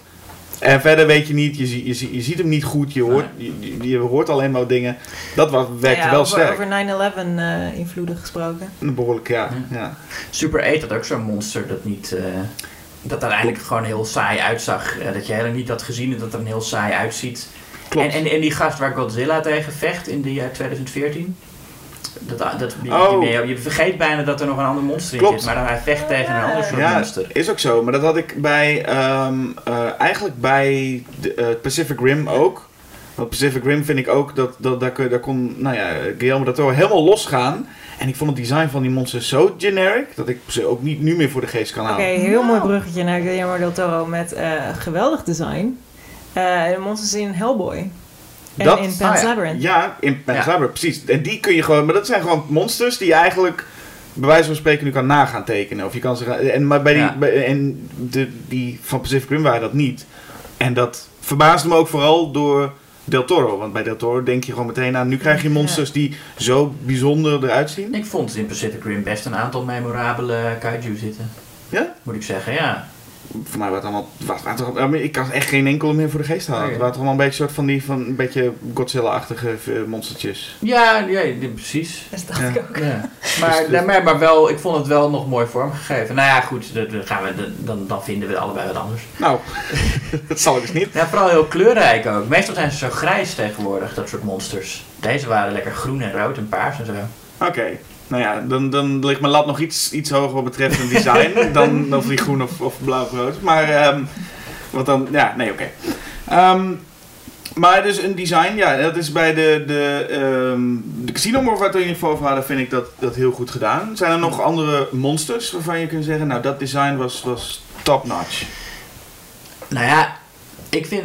eh, Nou ja, de, Oh. de, de, ja, Pan's Labyrinth, de faun en de, de De- man met de handen in zijn ogen, de het de. Paleman denk ik dan nog ja, meer. en de, de Angel of Death in Hellboy 2. ja, ja. Met al die ogen op zijn vleugels. Gewoon alles wat Doug Jones ooit gespeeld heeft, is gewoon, eh, is, is, Nou ja, goed, in The Shape of Water ook. ja. Echt, Oh, ja, eh, maar daar speelt hij eigenlijk... Dat, dat design is Eigenlijk een is soort realistische versie van de Creature from the Black Lagoon. slash Ape Sapiens. Ja, Ja, nee, maar het is Ehm. zo. Ik heb die film nou drie keer gezien en ik, ik, ben echt fan van, van die film en van dat monster. Het is ja zo het mooie is prachtig dat, is, dat monster ziet er dus... Dat is eigenlijk oorspronkelijk gewoon was de man in een pak in Creature from the Black Lagoon. En dat zie je ook heel erg aan het ontwerp. Ehm, en ik vind het wel mooi dat Del Toro dat ook in stand heeft gehouden. Dat het ook gewoon een man in een pak blijft, maar dan wat... wat eh, Een beter pak. Ja, een beter pak. En dat is ook met, met, met eh, eh, Godzilla, of Gojira, is in de oorspronkelijke versie natuurlijk een man in een pak. En dat zie je. En hij is sowieso ontworpen. En toen heeft eh eh, eh, Emmerich natuurlijk die remake gemaakt in, wat was het, 1998? Is dat zo? Ja. ja. Waarin het veel meer een realistische dinosaurus was. En waarvan ze in Japan toen ook zeiden van, nee, maar dit is, een- dit is geen monster, dit is gewoon een dier. Weet Ja, je? het is meer een, wat is het, de, de, ehm, Ehm 20.000. The Beast from 20.000 eh, Fathoms. Ja. ja. maar Roland Emmerich dacht dus dat hij het verbeterde door er een realistisch beest van te maken. Maar goed, in, in, Japan is die film, eh, die film dat, dat, dat, dat dier zit ook in de lopende Japanse Gojira-serie. En die heet Zilla. En het is dus een tegenstander van de echte Godzilla. Oh ja, dat heb ik gezien inderdaad. Voor- In ieder geval dat hij volledig aan de, eh, nou ja, in elkaar wordt gebeukt. Ja, Dus omdat, ja, omdat, ja, maar ze, ze noemen die- hem ook Zilla omdat de God eruit is, weet je wel. Er zit geen, er zit geen god meer in. Ja. En eh, nou goed, in, in de remake uit 2014 hebben ze hem weer laten lijken op een man in een pak. In die zin dat er een, een man in een pak in zou kunnen zitten. Weet je, qua, qua verhouding is het veel Er kunnen menselijker. wel drie man in zitten, want dat is een behoorlijke dikke Godzilla toch? Ja, hij is dik en groot, Ja. maar hij heeft, hij heeft gewoon menselijke armen, weet je wel. Het is gewoon, eh, ja. Ja. En daar gaat, die, die komt nu, dus nu weer terug, Godzilla. Ja, tegen Twee. King Kong. Nee, eerst, eerst nog in... eh eerst, Oh nee, eerst eerst, nog, ja, eh, nee, eerst nog tegen eh, iemand anders. En dat merk, dan merkte ik wel, en ik vond Godzilla uit 2014 vond ik, vond ik helemaal niks. Ik was zwaar teleurgesteld, kwam ik, kwam ik uit de bioscoop. En toen dacht ik ook van, ah, dat vind ik helemaal niks, vind ik helemaal niks. En toen ging ik, eh, toen zag ik dus de trailer eh, in, de- van deze film in, in de bioscoop. En ik was met degene waar ik Godzilla destijds mee gezien heb, en waar ik een half uur of tot een uur heb staan schreeuwen met z'n tweeën op hoe teleurgesteld we waren. En hij zag die trailer en hij zei meteen, blach. En ik keek dat en toen dacht ik, ja maar, heel even, nee, het is wel een draak met drie koppen. En, en Ja. ik kon gewoon niet anders bedenken dan dat. Hij zei, ja, maar het is allemaal een CGI-festival, het hele saai personage. Maar ik zei, ja, maar het is wel een draak met drie koppen. En toen, dan word je toch weer even dat, dat, dat kind van vroeger, die gewoon hele gekke wezens tegen elkaar wil zien knokken. Ja, en ik vond dat in, in Kong Skull Island al heel goed gedaan. Dat vind ik Ja. wel een beetje een onder... ge- of, nou, dat woord gebruik ik niet zo graag. Maar een film die ik beter vond dan de meeste mensen. Ehm, omdat daar ook echt die, die pret in zat. Die Ray Harryhausen-achtige sfeer van... We gaan gewoon heel veel leuke monsters laten zien. Ja, Naast klopt. King Kong ook die, die octopus die die opvreet. En die gigantische spinnen. Ja. Waar nog zelfs een, een, een Cannibal Holocaust eh, verwijzing zit. Als een van die spinnen met, met zijn poot door de mond van een man heen eh, gaat. Oh, die, die verwijzing had ik niet eh, gemaakt. Ja, dat shot, daar, Jordan Vogt Roberts heeft zelf gezegd dat dat een bewuste verwijzing is naar Oh. Cannibal Holocaust. Waar die vrouw op, op die speer zit. Op, op diezelfde manier laat hij iemand doorboren door een, een poot van een spin. Ja. Nou, het is, eh, en wat die film ook heel goed doet, wat ook een, een, een, een moeilijk is, is een gigantisch monster eh, ehm, eigenlijk op een goede manier filmen. En dat was, ik Ja. zag heel veel eh totaalshots, heel veel wijde shots. En dat werkt echt heel goed met zo'n, nou ja, Cloverfield is het tegenovergestelde, wat ik ook wel een goede stijl vond. Maar je ziet heel vaak, bij Kong Skull Island vond ik dat echt heel indrukwekkend. Juist dat totaalplaatje laten zien. Ja. maar dat is hetzelfde als dat je, eh, nou ja, iets verder terug, maar dat je Jurassic Park kijkt. Dat je eh, de, het ontzettende ontzag voelt wat zo'n beest oproept. Ehm, en nou ja, waarom die God in Godzilla dan eh de, de voorgezet kan worden. Het is, je wil, vooral als je het in de bioscoop ziet, is het al ehm, letterlijk opgeblazen tot, tot goddelijke grootte. Ehm, je, je wil daar, je- waarom zou je dat niet ten volle benutten? Ja. Hm. het opknippen ervan maakt het minder indrukwekkend. Klopt, klopt. En dat heeft natuurlijk heel veel te maken met special effects, die, die ik nog steeds waanzinnig vind dat Jurassic Park nog steeds zo ongelooflijk... Steeds overeind blijft. Ja, maar echt... Maar dat komt ook door de manier waarop Spielberg ze filmt. Die, die, die, die, die, die ehm, Tyrannosaurus, die wordt heel vaak een beetje in het donker gehouden. En het is echt door, door de belichting ehm, komt die veel realistischer over. Ja. Als je die vergelijkt met monsters in hedendaagse films, waar mensen ervan uitgaan dat je met CGI, ja, sinds Avatar denken mensen met CGI kan gewoon alles. Mhm. En krijgen CGI-teams veel minder tijd en houden regisseurs veel minder rekening met dat het eh, eh, ook wel eens mis zou kunnen gaan. Ze denken gewoon van ja, in CGI ziet het er wel goed uit. Ja. En, en de regisseur laat het zeg maar over aan het CGI-team. En het CGI-team krijgt dan niet genoeg tijd om het goed af te ronden. En nou ja, Mhm. Spielberg is een van de weinigen die dat echt eh, als, eh, goed aanpakt. ja. Maar dan is dus wel de vraag, is, is de T-Rex, zijn de dinosaurussen, zijn dat monsters? Nou ja, ze, ze passen niet in onze wereld. Hebben ze wel gepast. Niet toen wij er waren. Niet toen wij er waren, dat is de... de dus, is de, is de Jaws een, een, eh, een monster? Ja, Monsterlijk. Monsterlijk. de Haya Jaws vind ik wel een monster, ja. Ja, hij volgt alle regels van wat een monsterfilm, eh, qua hoe die zich gedraagt. Nou, is Ja, maar dat, dat het een normaal, dat, het, dat haaien ook mensen aanvallen en in de zee zwemmen, dat betekent niet dat deze haai normaal is. Maar oké, ik probeer een grens op te zoeken van wat nog wel of wat niet een monster is. Nou ja, je had het over Jaws. Ik, ik ging op Wikipedia kijken wat nou als eerste monsterfilms worden gezien. En er zaten ook een aantal vroege verfilmingen van eh, Moby Dick bij. Wat natuurlijk een, een, een, een walvis is. Die in het boek eh, wel echt staat voor een soort obsessie van, eh, van eh, Captain Ahab. Maar in die vroege verfilmingen veel meer gewoon puur een, een, een monster van buitenaf is dat vernietigd moet worden. Wat trouwens ook lukt in de vroegste verfilmingen. Die hebben een happy end met Ahab als held. en waarin het gewoon lukt om Moby Dick dood te maken. Ja. Dat is eh, behoorlijk. eh, ja, sowieso werden toen nog gewoon films gemaakt. En sowieso, een, een, een beer. Stel je hebt nog nooit een beer gezien in je leven. En je ziet voor het eerst een beer. Is dat er ook een monster? Wanneer is het dan geen monster meer? De tweede keer dat ik hem zie. Nou, als je weet dat het gewoon een dier Als ik is. weet dat het een beer is, dan is het geen monster meer. Ja, nee, precies. Nou ja, het schijnt dat eh, een, een theorie over waar de mythe van cyclopen vandaan komt, was dat de oude Grieken schedels hadden gevonden van mammoeten. Die een enorm gat in het midden hebben waar de slurf zat. En die, die zagen dat dus als een menselijke schedel van een reus met één oog in het midden en enorme slagtanden. Dus ja, als je niet weet wat het is, dan kan het een monster zijn. En het woord monster wordt natuurlijk eigenlijk ook wel heel veel gebruikt bij bijvoorbeeld seriemoordenaars of bij eh, gewoon psycho's. Ja, Ja, Ook dat in is de de innerlijke kant, zeg maar. Dan is het de innerlijke kant. Dus dan vervalt, dan is het eigenlijk, dat zijn ook monsters, want daarom valt het. Nou ja, om nou te zeggen dat Henry in Henry Portrait of Nee, the het- een monster is. Het is geen monsterfilm, zou ik zeggen. Hij doet wel monsterlijke dingen. Ja, Oh, dat valt ook hij doet menselijke dingen. Ja, Ja. Mensen, mensen kunnen monsterlijk gedrag vertonen, alleen het zijn geen monsters in de, in de definitie voor een monsterfilm. Ik denk dat we dan inderdaad te, te, het, het gesprek te groot maken als we ook seriemoordenaars erbij eh, betrekken. Ja, maar dan heb je Jason, Freddy, Michael, dat zijn dan. Ja, dat weer- zijn meer monsters. Dat zijn weer meer monsters. Ja. Ja, ja, ja. Omdat daar ook niet mee te redeneren valt. Kijk, met, met, een, met een echte seriemoordenaar, zelfs met, of zelfs met, een- met een fictieve als Hannibal Lecter of zo, kun je nog wel even in discussie proberen te gaan en zeggen van, hé hey joh, dat doe nou eens niet. En dan nou, heeft hij waarschijnlijk betere argumenten om het wel te doen. Maar met zo'n zo'n zo'n haai in Jaws, of met, eh, een, een- of met een Jason, of maar met ik zou een, een Halloween geen Leatherface. monsterfilm noemen.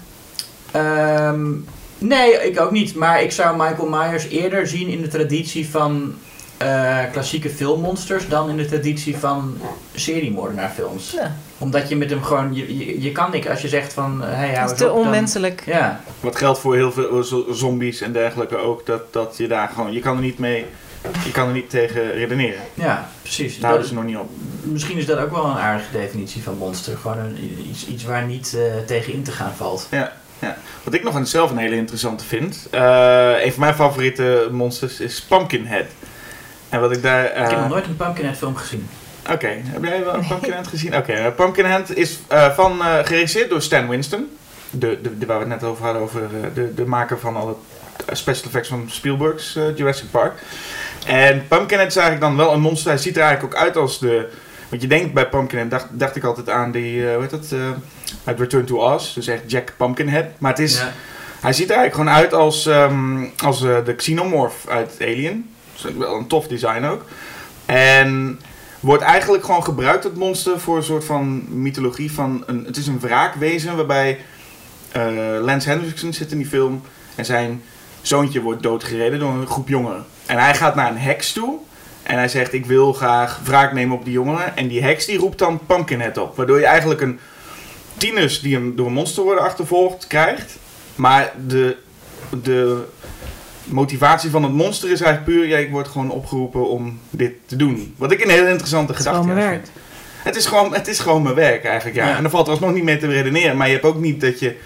Nou ja, je kunt het monster ook weer niet heel veel de schuld geven. Waar we het net ook al over hadden bij heel, eigenlijk heel veel monsters. Dat je ook kan denken, ja, doet ook gewoon zijn, zijn ding. Moet ook gewoon doen wat hij, Ja. wat hij wil. Wat vind je wat dat betreft van de, van de Cenobites?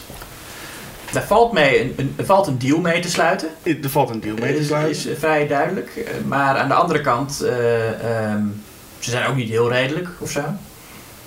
Nee, het gaat wel ver, hun deals ook wel. Ja. Maar, maar dat is sowieso wel een fijne, eh, fi- fijne iets dat je, dat je het als personage wel zelf ook in de hand hebt. eh, gehad. En in dit geval is het natuurlijk nieuwsgierigheid. Ja, eigenlijk zit je gewoon aan een puzzeldoosje te friemelen en dan komen ze al. Maar Ja. het, ehm, sowieso de gedachte dat je, de, dat je... Want met hen kun je wel redeneren. Maar dat kun je in theorie met ehm, een Freddy ook wel.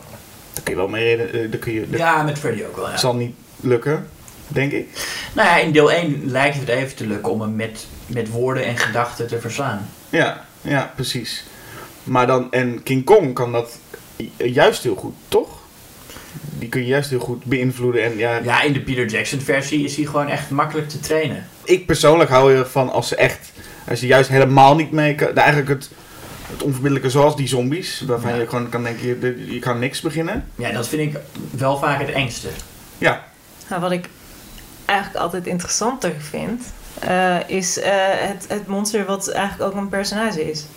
Dus ehm, eh, om maar even terug te gaan naar Guillermo del Toro, eh, de Shape Water, ehm monsters uit Hellboy, ook als je kijkt naar Edward Scissorhands. Ehm, het zijn allemaal personages die niet worden geaccepteerd, die je ook kunt zien als het staat voor iets in onszelf. Je weet niet helemaal zeker of ze te vertrouwen zijn, want het is te onbekend. Eh, maar daar moet je dan mee omgaan. Ja. En uiteindelijk zie je welke kant het opvalt. Ja, en bij Del Toro krijgen ze meestal wel eh, een, een- plek om te functioneren. Zo'n Hellboy bijvoorbeeld is zelf ook een monster, maar he- heeft een plek gekregen in de samenleving waarin hij nou ja, redelijk eh, kan functioneren. Hij is misschien niet de meest gelukkige man op aarde, maar het is, het is, het is, weet je, hij, hij, heeft gewoon een, een- een ding. Terwijl bij Tim Burton lijkt er altijd over te gaan dat hoe sympathiek die, die monsters of half monsterlijke personages ook zijn, uiteindelijk lukt het nooit. Weet je, Edward Scissorhands moet toch terug naar dat huis waar Vincent Price hem heeft gemaakt. Eh, al, al, al, al die figuren die hij maakt, hoe sympathiek hij ze ook vindt, ze, ze, ze komen nooit mee. Nee, ze, ze, ze blijven altijd de outsider. Ja. Wat toch wel te- ingaat tegen het idee dat Burton een lans breekt voor de buitenbeentjes, wat je nog wel eens hoort. Ja, of, of hij zegt ermee, ehm, ik breek een lans voor de buitenbeentjes, maar ik snap eigenlijk ook wel dat die ehm, op hun eigen plek het gelukkigst zijn. Maar Edward Scissorhands is niet per se het, het gelukkigst in, eh, in, in het huis, toch? Het is een beetje melancholisch. Nee, dat, dat, absoluut. Maar hij wordt niet meer gepest. Ja, maar eh, kijk, het is nooit Burton's oplossing om te zeggen die mensen die hem pesten moeten weg. Want dat zijn ook niet alle mensen. Ik bedoel, in het begin van die film wo- wordt hij echt verwelkomd en lijkt hij toch behoorlijk gelukkig te zijn met wat hij doet. Ja, ja door een deel van de mensen, ja zeker. Ja. ja, aan het eind heeft hij zelfs een angry mob met fakkels en Ja, precies. Maar Burton accepteert die, eh, die angry mob. Dat idee heb ik tenminste. Dat hij uiteindelijk wel zegt van ja, oké, het is vervelend dat ze er zijn, maar ze zijn er nu eenmaal. Dus de outsider moet maar outsider blijven. In plaats van dat hij echt zorgt dat die wereld verandert. Ja, nou ja, ik denk dat zijn visie is dat die wereld niet veranderd kan worden.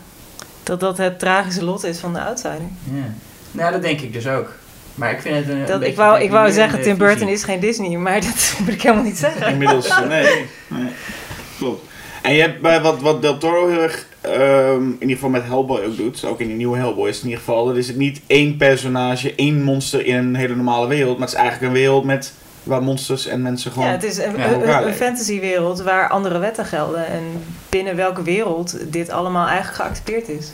Ja, hoewel er volgens mij bij Hellboy toch, geloof ik, wel echt een statement wordt gemaakt dat Hellboy niet geaccepteerd wordt. Ja, en iedereen nee, wel naar eh, hem ja. omkijkt van, nou, je bent ook wel maar vreemd. Ja, nee, ik dacht even aan die wereld waar ze, waar ze naartoe gaan in Hellboy. Ehm, Ja, In Hellboy 2 is dat dan. Eh, waar ook die Angel of Death in zit. ja. Ehm, maar dat is een volledige full-on fantasy wereld. eh, waar iedereen er anders uitziet dan wij mensen. Ja. Ja, maar bij, en dan hier, op, hier leven er een paar monsters. En, Ja, en, en daar zijn wij dan eigenlijk de monsters. ja. Daar wordt in die nieuwe Hellboy ook iets, eh, wordt, wordt lichtelijk, maar ook slechte manier wat dat aangestipt ook van. Hè, dat hij, eigenlijk volgens mij vooral voor een grapje wordt dat gedaan. Met dat iemand op hem gaat schieten. Ja, dat hij dan moet, en dat hij dan moet, eh, moet, moet zeggen van, hé, hey, ik ben een van jullie. En, Ja. dan, en dan zegt iemand sorry. Dus dat is heel stom.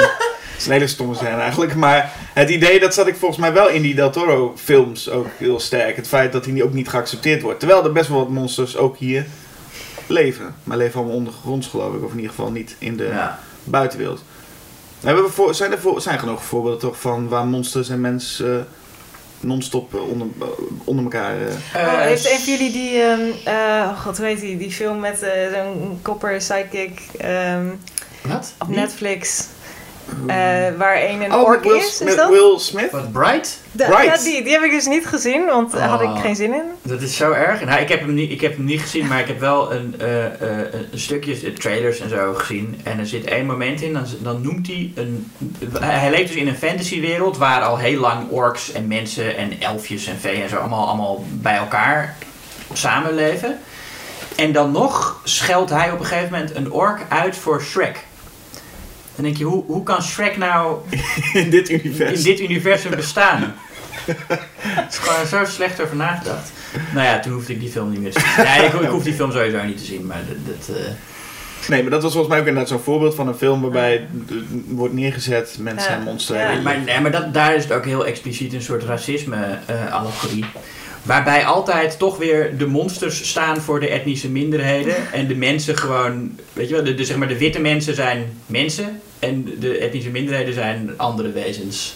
Dat, dat, dat frame, dat blijft er toch altijd in zitten Ja. bij dat soort allegorieën. En als je het hebt over fantasy, ehm, toch over orks en elfen.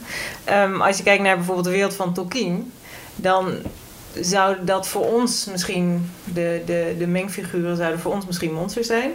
Zijn daar gewoon de verschillende soorten, soorten wezens die er leven. En dan heb je ook nog monsters, zoals de Balrog ehm, Ja. en Shelob.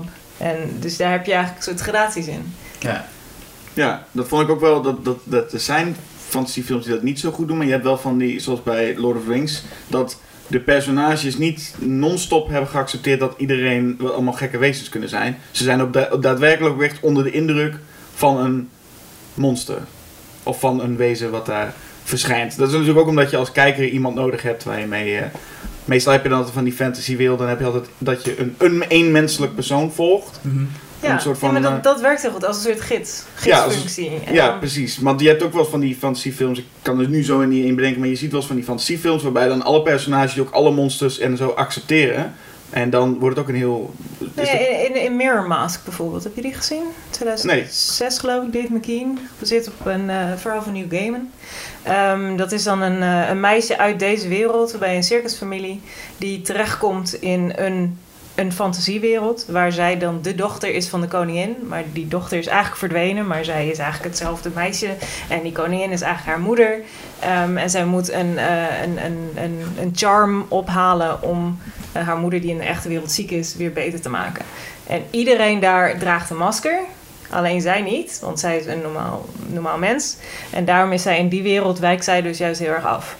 Ehm, maar zij accepteert in die andere wereld volledig hoe iedereen eruit ziet. Het zijn ook katten met mensengezichten bijvoorbeeld. Ehm, soms wordt het heel creepy. Mm. Maar het is, een, eh, het is een kinderfilm. En daarin accepteert zij dus alles in die wereld. Ehm, en komen wij samen met haar. Eh, zij heeft een gids in die wereld en die vertelt haar alles en die legt dingen uit. En daarom kunnen wij heel makkelijk meegaan in het verhaal en hoe die wereld in elkaar zit. En dat is natuurlijk ook een heel handig, handige manier om zo'n wereld te introduceren. ja. Een beetje het, het kinderlijk perspectief, zeg maar. Ja. Waardoor je die verwondering voelt en eigenlijk heel veel aanneemt. Wat je ook een beetje hebt met, met nou, zo'n zeg maar een Star Wars, waar ook heel veel van die, van die gekke figuren in worden wo- en geïntroduceerd. Vooral in, in die, die, dat café, Cantina. Maar dan heb je nog Ja. een Luke Skywalker die net als ons even nieuw is. Dus die kijkt wel op van al die gekke figuren. En volgens mij is het meer in de prequels dat je wel vaker van die scènes hebt waar zoveel vreemde gekke figuren lopen. En iedereen loopt er juist alleen maar rond van, eh dat is logisch, hé, daar heb je een bultslijm en die heet Bob of die heet Henk Ja. of zo, weet je wel. Die, iedereen kent elkaar. Maar het is fijn om een personage te hebben die net als ons even denkt, oh wat een rare, of wat een figuur. Of zelfs wat in Lord of the Rings wel gebeurt, dat ze dachten dat zo'n wezen niet echt was. En dan blijkt dat wezen echt te zijn. Terwijl ze zelf in een wereld eigenlijk zitten met allemaal ook gekke wezens voor ons dan. In Ja. ieder geval. Dat is ook wel mooi. Nou ja, en het is ook handig voor als je een monsterfilm hebt, bijvoorbeeld een experiment dat verkeerd gaat, dat er dan iemand is die dat uitlegt. Aan iemand die wij volgen als personage. Ehm, ik zat ook te denken aan de host nog als, eh, als goede monsterfilm. Oh ja. Oh ja. Het is natuurlijk wel echt CGI duidelijk, maar het is wel... ehm, Ook niet een heel bijzonder ontwerp, toch? Ik- Dat, dat, dat is niet waar ik aan denk als ik aan de host denk. Wel Nee. een heel goede film. Dan hebben we het over, even voor daar de, Het de- ontwerp de- van de monster. De Zuid-Koreaanse trouwens, Ja. niet de, want er zijn nog meer films die zo heten de laatste jaren. Oh, maar- ongetwijfeld. Maar ik, ik kan me inderdaad ook alleen tentakels herinneren. ja, Dat het monster, geloof ik, dacht ik. Een soort van ge- geslijmerig beest. Maar de film was wel heel goed. Maar het monster zelf is... Nou, het, ja, nou ja, hij, hij, hij, hij, eh, wordt groter uiteindelijk, maar tentakels, dat... Niet? Hij heeft tentakels, dat zie je ook op de, op de poster zelfs. Ja dat, ja, dat kan ik. Maar dat Ja, is maar misschien later die mensen. Ja, dacht ik ook. Maar goed, ik, kan, ik, kan me, ik kan me dat hele, dat hele monster eigenlijk dus niet herinneren. Ik weet, ik- dat is een monsterfilm waarin de, de menselijke personages eh, Ja. Mij veel meer deden. Ja, maar dat is inderdaad een heel goed soort, soort inzet van er, er gaat iets... ehm, wat was het ook alweer? Er werd iets gedumpt. Oh god, het is te, te lang Ja, geleden. Er dus werd iets gedumpt afval te maken. met eh, chemisch afval. En dat was dan eigenlijk één op één hoe dat daadwerkelijk... Er, was een, er, er, er speelde iets in Amerika, geloof ik, waar dat dan ook gebeurde. Of een Amerikaans Hm. bedrijf wat in Zuid-Korea dat dumpte. En dan was dit direct commentaar op. Oh. Ehm, Ah ja, dat heb ik ook wel eens gehoord, ja. ja, ja. Eh, nu we toch in Zuid-Korea zijn, eh, ook ja. Heb je die gezien? Zou dat Ja. een monster zijn? Een gigantische varkenachtig eh, wezen? nou, dat is een goeie. Wordt in elk geval gezien als... Nou ja, deel, als, als hij vrij is, wordt hij een beetje gezien als monster. Als hij gevangen is, is het meer een, een product natuurlijk, want ze willen zijn vlees gaan eten. Nee, het is misschien weer leidend de reactie van de personages. Ja. Dat als je, als je om hem geeft met de personages die je op dat moment volgt, dat je hem niet als monster ziet, maar dat op het moment dat hij gevaarlijk zou kunnen zijn, of iemand die het niet begrijpt wat, wat hij is, eh, dat diegene met een blik kijkt, het is een monster, en dat je dan als kijker die kant ook kunt zien. Maar ook jij is wel gewoon in alles eh, sympathiek, toch? Ja, ja, het is voor ons wel, ja. Voor ons Ik bedoel, voor, voor, voor, de, voor de kijker is hij sympathiek. Voor me, zijn ook, hij rent op een gegeven moment door een winkelcentrum en dan rent helemaal mensen omver. En ik denk dat die hem gewoon zien als een gevaarlijk beest. Ja, oké. Ja, op die manier. Ja. Ik denk dat ik hem. Die film heeft, lijkt een soort eh, eh, statement te zijn voor vegetarisme, of in elk geval tegen de bio-industrie. Mhm. Ik denk dat ik ook ja, toch iets te intelligent vind in die film om echt symbool te kunnen staan voor de dieren. Want hij is, ja, hij is veel slimmer dan een varken. En ik, ik, ik eet zelf geen varkens omdat ik ze te slim vind, maar ook jij is nog wel echt Is te stappen daarboven. Eh oh kijk, wat... eh, Maar we krijgen nu net de, de laat poster zien eh, van de host. zien. Met een... geval één tentakel. Ja, ieder één een tentakel. Nou, dan me die in ieder geval goed herinnerd, ja. Ik moest laten denken aan, eh, over dan sympathieke monsters. Ik moest laten denken aan, aan dat ik vroeger de sitcom keek. Er waren vroeger best wel wat sitcoms die met monsters erin. Die Ja. wel... eh Dat is Leuk, maar was de staart? Oh, dat moet nu weer gecorrigeerd worden. Oh jee, ja, oh ja, daar is hij. Nou ja, dan zie je, maar dat is dus geen memorabel Nee. monster. Het is geen memorabel monster. Nee, dat, dat, daar Dat is zijn we nu weer- in ieder weer, geval over eh, uit. ja. Maar wel een goede film. Maar hij werkte Ja. heel goed in de film. inderdaad. Ja, dat is waar. Nee, Jet, Jet zei iets, maar zo Hij werkte heel goed in de film. Ja. Het monster. Nee, ik keek vroeger eh, Elf in ieder geval. Met eh, zo'n Ja. familie met, met, met, met, met ook een monster. En Harry and the Hendersons had je ook. Met, Ja. eh, ook die, met, eh, Over onbegrepen gesproken. ja, toch? Het onbegrepen monster. Ja. Ja. Ja. En Sesamstraat worden ze ook heel expliciet monsters genoemd. Cookie. Ja, maar, maar ook eh Grover is ook een monster. Maar Bert en, Ernie, Bert en Annie niet, toch? Eh, het is goed dat je jezelf corrigeerde. Je Ja, ik weet het. Ik zag je kijken. Ik denk, Ja. dat moet ik, moet ik niet zeggen. Eh, nee, Bert en Ernie, die, dat is een beetje raar. Hè? Dat worden nooit dat is echt... een beetje raar. Ja, dat is wel een beetje raar. Ja. Nee, mensen zeggen eigenlijk nooit dat monsters zijn. Nee, ik denk dat het... Nou, als dat je ze tegen zou komen in deze wereld, dan zou ik... Nou, ik weet niet of ik zou die ik, zou niet, ik zou zeggen dat zijn Bert en Ernie. Ja, dat, En ja. waarom lopen die hier rond? Nee, maar eh, ik, ik, denk, want je hebt, ik denk dat het verschilt of je een vacht hebt in Sesamstraat. Want Oscar is een monster, Grover is een monster, Cookie Monster is een monster. Jip Jips. Ja, die, dat zijn aliens, ja, zijn ook zeker monsters, ja. Eh, maar, en bijvoorbeeld eh, Big Bird. Ja. Of laten we een Nederlandse Sesamstraat bekijken. Tommy, is dat een monster? Ik vind, het zo, ik vind het sowieso leuk waar dit gesprek naartoe gaat. Maar Tommy is een, Tommy een is toch hond, een toch? hond? Ja. En Inimini is een muis. Ja, Inimini Maar is Inimini is wel een monster, want zulke Nee. grote muizen. Wat? Ja, het is wel een grote muis. Ja, dat is waar. Gigantisme is ook een... Ja, eh, nee, dat is waar. Inimini zou ook wel in een, in een horrorfilm over gemuteerde muizen... Als er heel veel Iniminis waren, die zich gedroegen zoals echte muizen... dan zou Inimini wel in een monsterfilm Ja. kunnen. Maar ik dacht dat Tommy ooit eens een keer gezegd dat hij van de maan komt.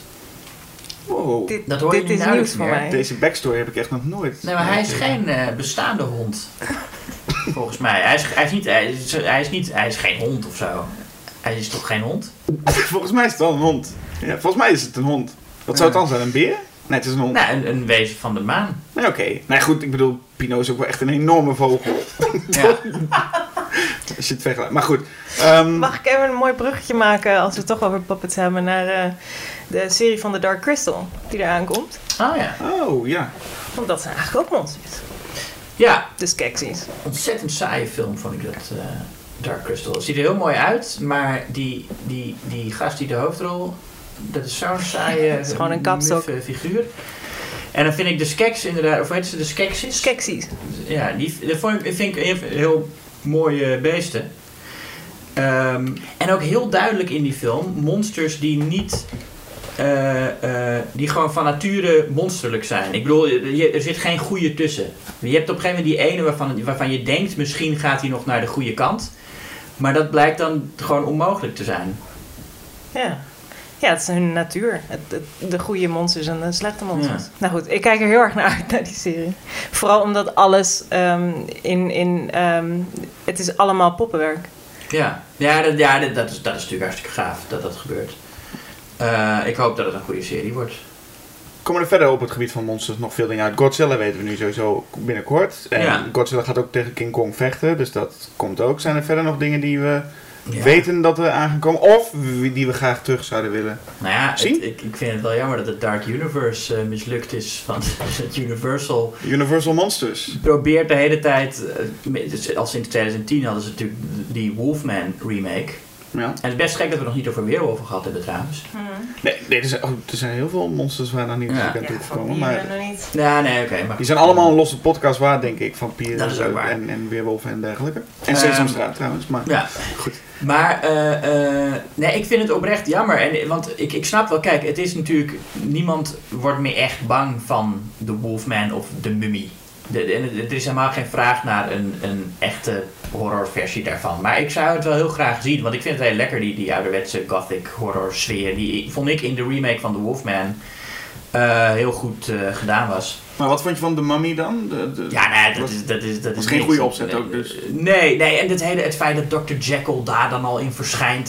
Ze hebben dan zoveel zelfvertrouwen dat van, oh ja, maar het gaat ons nu ook lukken om een, om een, om een universum te bouwen. Ja. Wat is natuurlijk oorspronkelijk wel goed, want in, in de jaren 40 was Universal eigenlijk het eerste echte cinematic universe waarin die monsters uit verschillende films ook eh, Ja. eh, samenkwamen. In, in Frankenstein meets the Wolfman.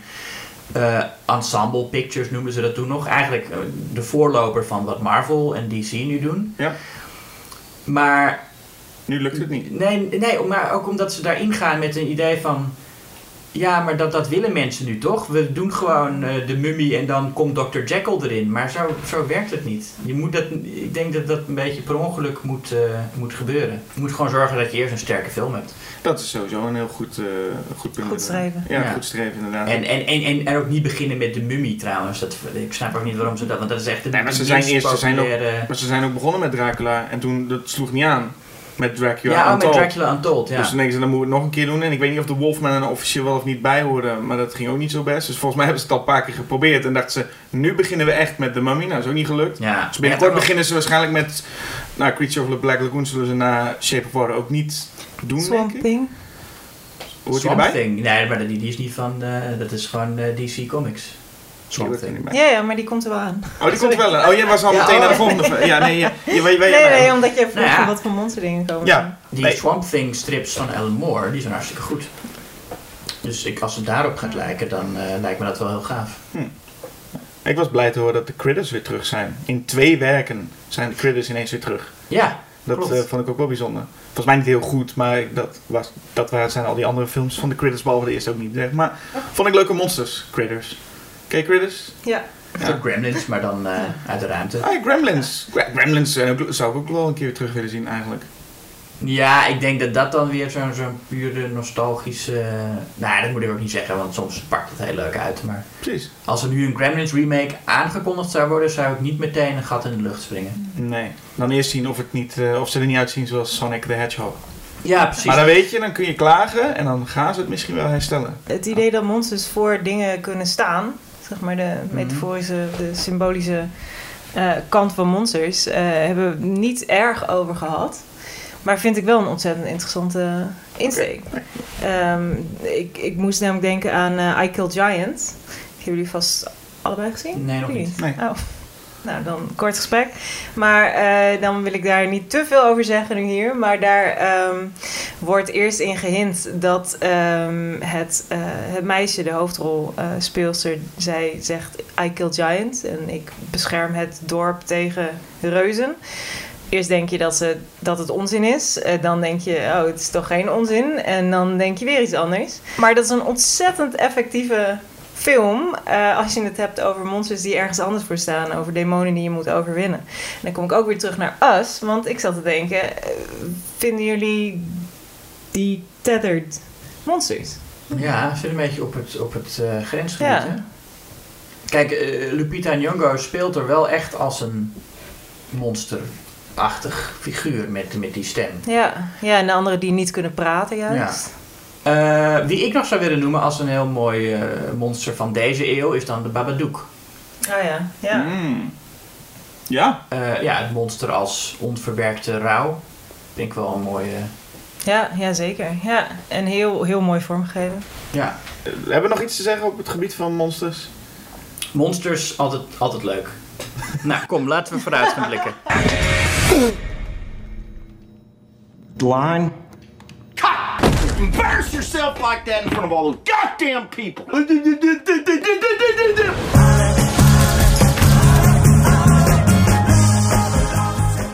Vooruitblikken. Eh, nou, Jet, waar kijk jij naar uit? Ehm, best wel een aantal dingen, maar ehm, waar ik vooral heel erg naar uitkijk is eh, The Lighthouse van eh, Robert Eggert. Ehm, de regisseur die eh, The Witch heeft gemaakt. Hij heeft nu een film met alleen Willem Dafoe en Robert Pattinson. Ehm, die in een, eh, in een vuurtoren zitten op de rotsen aan de kust van Maine.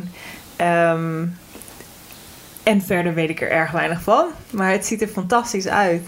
En eh, ik vond The Witch eh adembenemend. Ehm, die film voelde alsof het, alsof het in beeld bracht iets wat je eigenlijk al kende. Waar je altijd al bang voor was geweest. Maar wat nu zichtbaar werd. En eh, ik, ik, ik was zo onder de indruk van die film dat ik heel erg uitkijk naar zijn volgende. En op Cannes is eh, die- wordt hij bejubeld aan alle kanten. Mensen komen er echt laaiend enthousiast naar buiten. Ja, en het zijn drie namen die je eigenlijk... Nou, Robert Eggers heeft maar één film gemaakt, maar die vond ik ook geweldig. Ja, En dan Willem Dafoe en Robert Pattinson is ook tegenwoordig Ja. in elk geval altijd, eh, altijd wel de moeite waard om Ja. eh, naartoe te gaan. ja en hij is in zwart-wit gefilmd, 35 mm. En eh, het ziet er gewoon uit alsof het zeg maar een, eh, een, een Lovecraft-verhaal zou kunnen worden ehm, op film. Ik had hier nog niet van gehoord, maar je zei, toen je het net zei, dacht ik, ik heb even zo'n plaatje opgezocht. Maar die, niet alleen de film, maar die twee zien er ook uit. Hoe, hoe tof dat Ja. is. Robert Pattinson is bijna onherkenbaar. Ja, Het is echt heel cool. Nou, daar, daar kijk ik dus heel erg naar uit. En verder ook eh Midsommar van eh Ari Aster, van de regisseur van Hereditary. Kijk ik ook heel erg naar uit. Ook al zo snel met een nieuwe Ook film. folk horror trouwens. Ja? Ja. Ja, dat trekt mij dan toch wel. ja, en deze keer in, eh, in volledig eh fel zonlicht. Waarvan hij nog zei in een interview dat hij dat eh, heel leuk had verzonnen. Maar toen hij eenmaal bezig was, dacht hij... Holy shit, ik maak het mezelf super moeilijk. Want die continuïteit van die zon die continu verandert. Dat, ja. ja. dat, dat was een grotere uitdaging dan hij had verwacht. Ik heb niks verder... Ik heb alleen ook de trailer daarvan gezien. Maar het lijkt een beetje, hoe heet het? Wickerman-achtig. Verder weet ik eigenlijk niks. Maar niemand echt, toch? Nee. Volgens mij moet je er ook niks van weten. Want dat was bij Hereditary ook. Daar wist ik niks van. Ging kijken en toen... Dat, dat is volgens mij wat heel Ja. erg werkt. Maar ehm, waarom kijk je er vooral naar? Kijk je dan vooral ook bij die vorige film? Kijk je vooral uit vanwege de vorige film? Ja, dat is wel een groot deel. Ja, in beide gevallen. Ja. Het is in Ehm, beide gevallen ook de tweede film, toch? Of niet? Van de... Ja. Ja. Ja, volgens mij wel. Ja, klopt, ja. Dat kan veel zeggen, zo'n tweede film. Want je hebt... Oh, The Difficult Second Album. Ja, toch? Ja. Dus, maar Ja, het is ook maar net, ik bedoel, mensen zeggen wel eens, of jij zei net nog van, oh, ik vind het wel jammer dat hij zo snel met een tweede komt. nee, d- zei ik, dat ik, zei ik dat ik het jammer vond? Of zei je niet? opvallend zijn. Even opvallend. Opvallend, Ik, oh vond, ik vind het nogal snel. Ik had verwacht Ja. altijd bij zo'n, als iemand zo'n hit maakt, dat hij dan, dat heb je dan altijd het gevoel, dat iemand dan inderdaad met die soort van druk op zijn schouders dan echt zeg maar tien jaar gaat nadenken van wat moet ik nu maken. En dan ik vind het juist misschien alleen maar goed dat ze oké. meteen met een nieuwe film komen. Ja. Maar, maar bij, dan alsnog gaat iedereen, weet je wel, iedereen ging Us vergelijken met Get Out. Ja. En iedereen ging, dus iedereen gaat dan straks dat ook met Midsommar doen bij Absoluut. Hereditary. En dan krijg je al heel veel reacties van, het is niet zo goed als Hereditary of zoiets, weet je wel. Maar het is fijn dat ze gewoon meteen een tweede film, voor hen ook vooral fijn, Ja. dat ze meteen met een tweede film maar komen. Maar het Ja, zijn toch twee ook- films die heel erg afwijken van die eerste. Want eh, The Witch speelt natuurlijk ook, is ook een period piece eigenlijk. Ehm, maar The Lighthouse is dan qua eh, hoe het eruit ziet. Het is in zwart-wit, is al heel anders. Mhm. Eh Midsommar is een vol daglicht, eh, Hereditary eh, absoluut niet.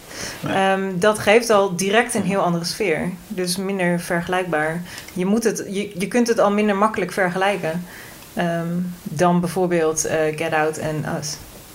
Ja, klopt. Ik denk volgens mij dat... Die films dat, liggen, lagen dichter bij elkaar dan ik had verwacht. Maar ook, ik vind Hereditary en zeker eh, The Witch ook wel films die niet bijvoorbeeld het, het, het grote, grote horrorpubliek echt heel erg bereikt hebben. Het is vooral toch ook wel wat meer arthouse, waardoor, en die, Ja. nou ja, die staan waarschijnlijk ook wel meer open voor, hey, een extreme, gekke andere kant. Als je zegt het grote horrorpubliek, ik denk dat de meeste horrorfans Hereditary toch wel eh, gezien hebben. Ja, Nee, wel Ja, gezien hebben. die marketingcampagne.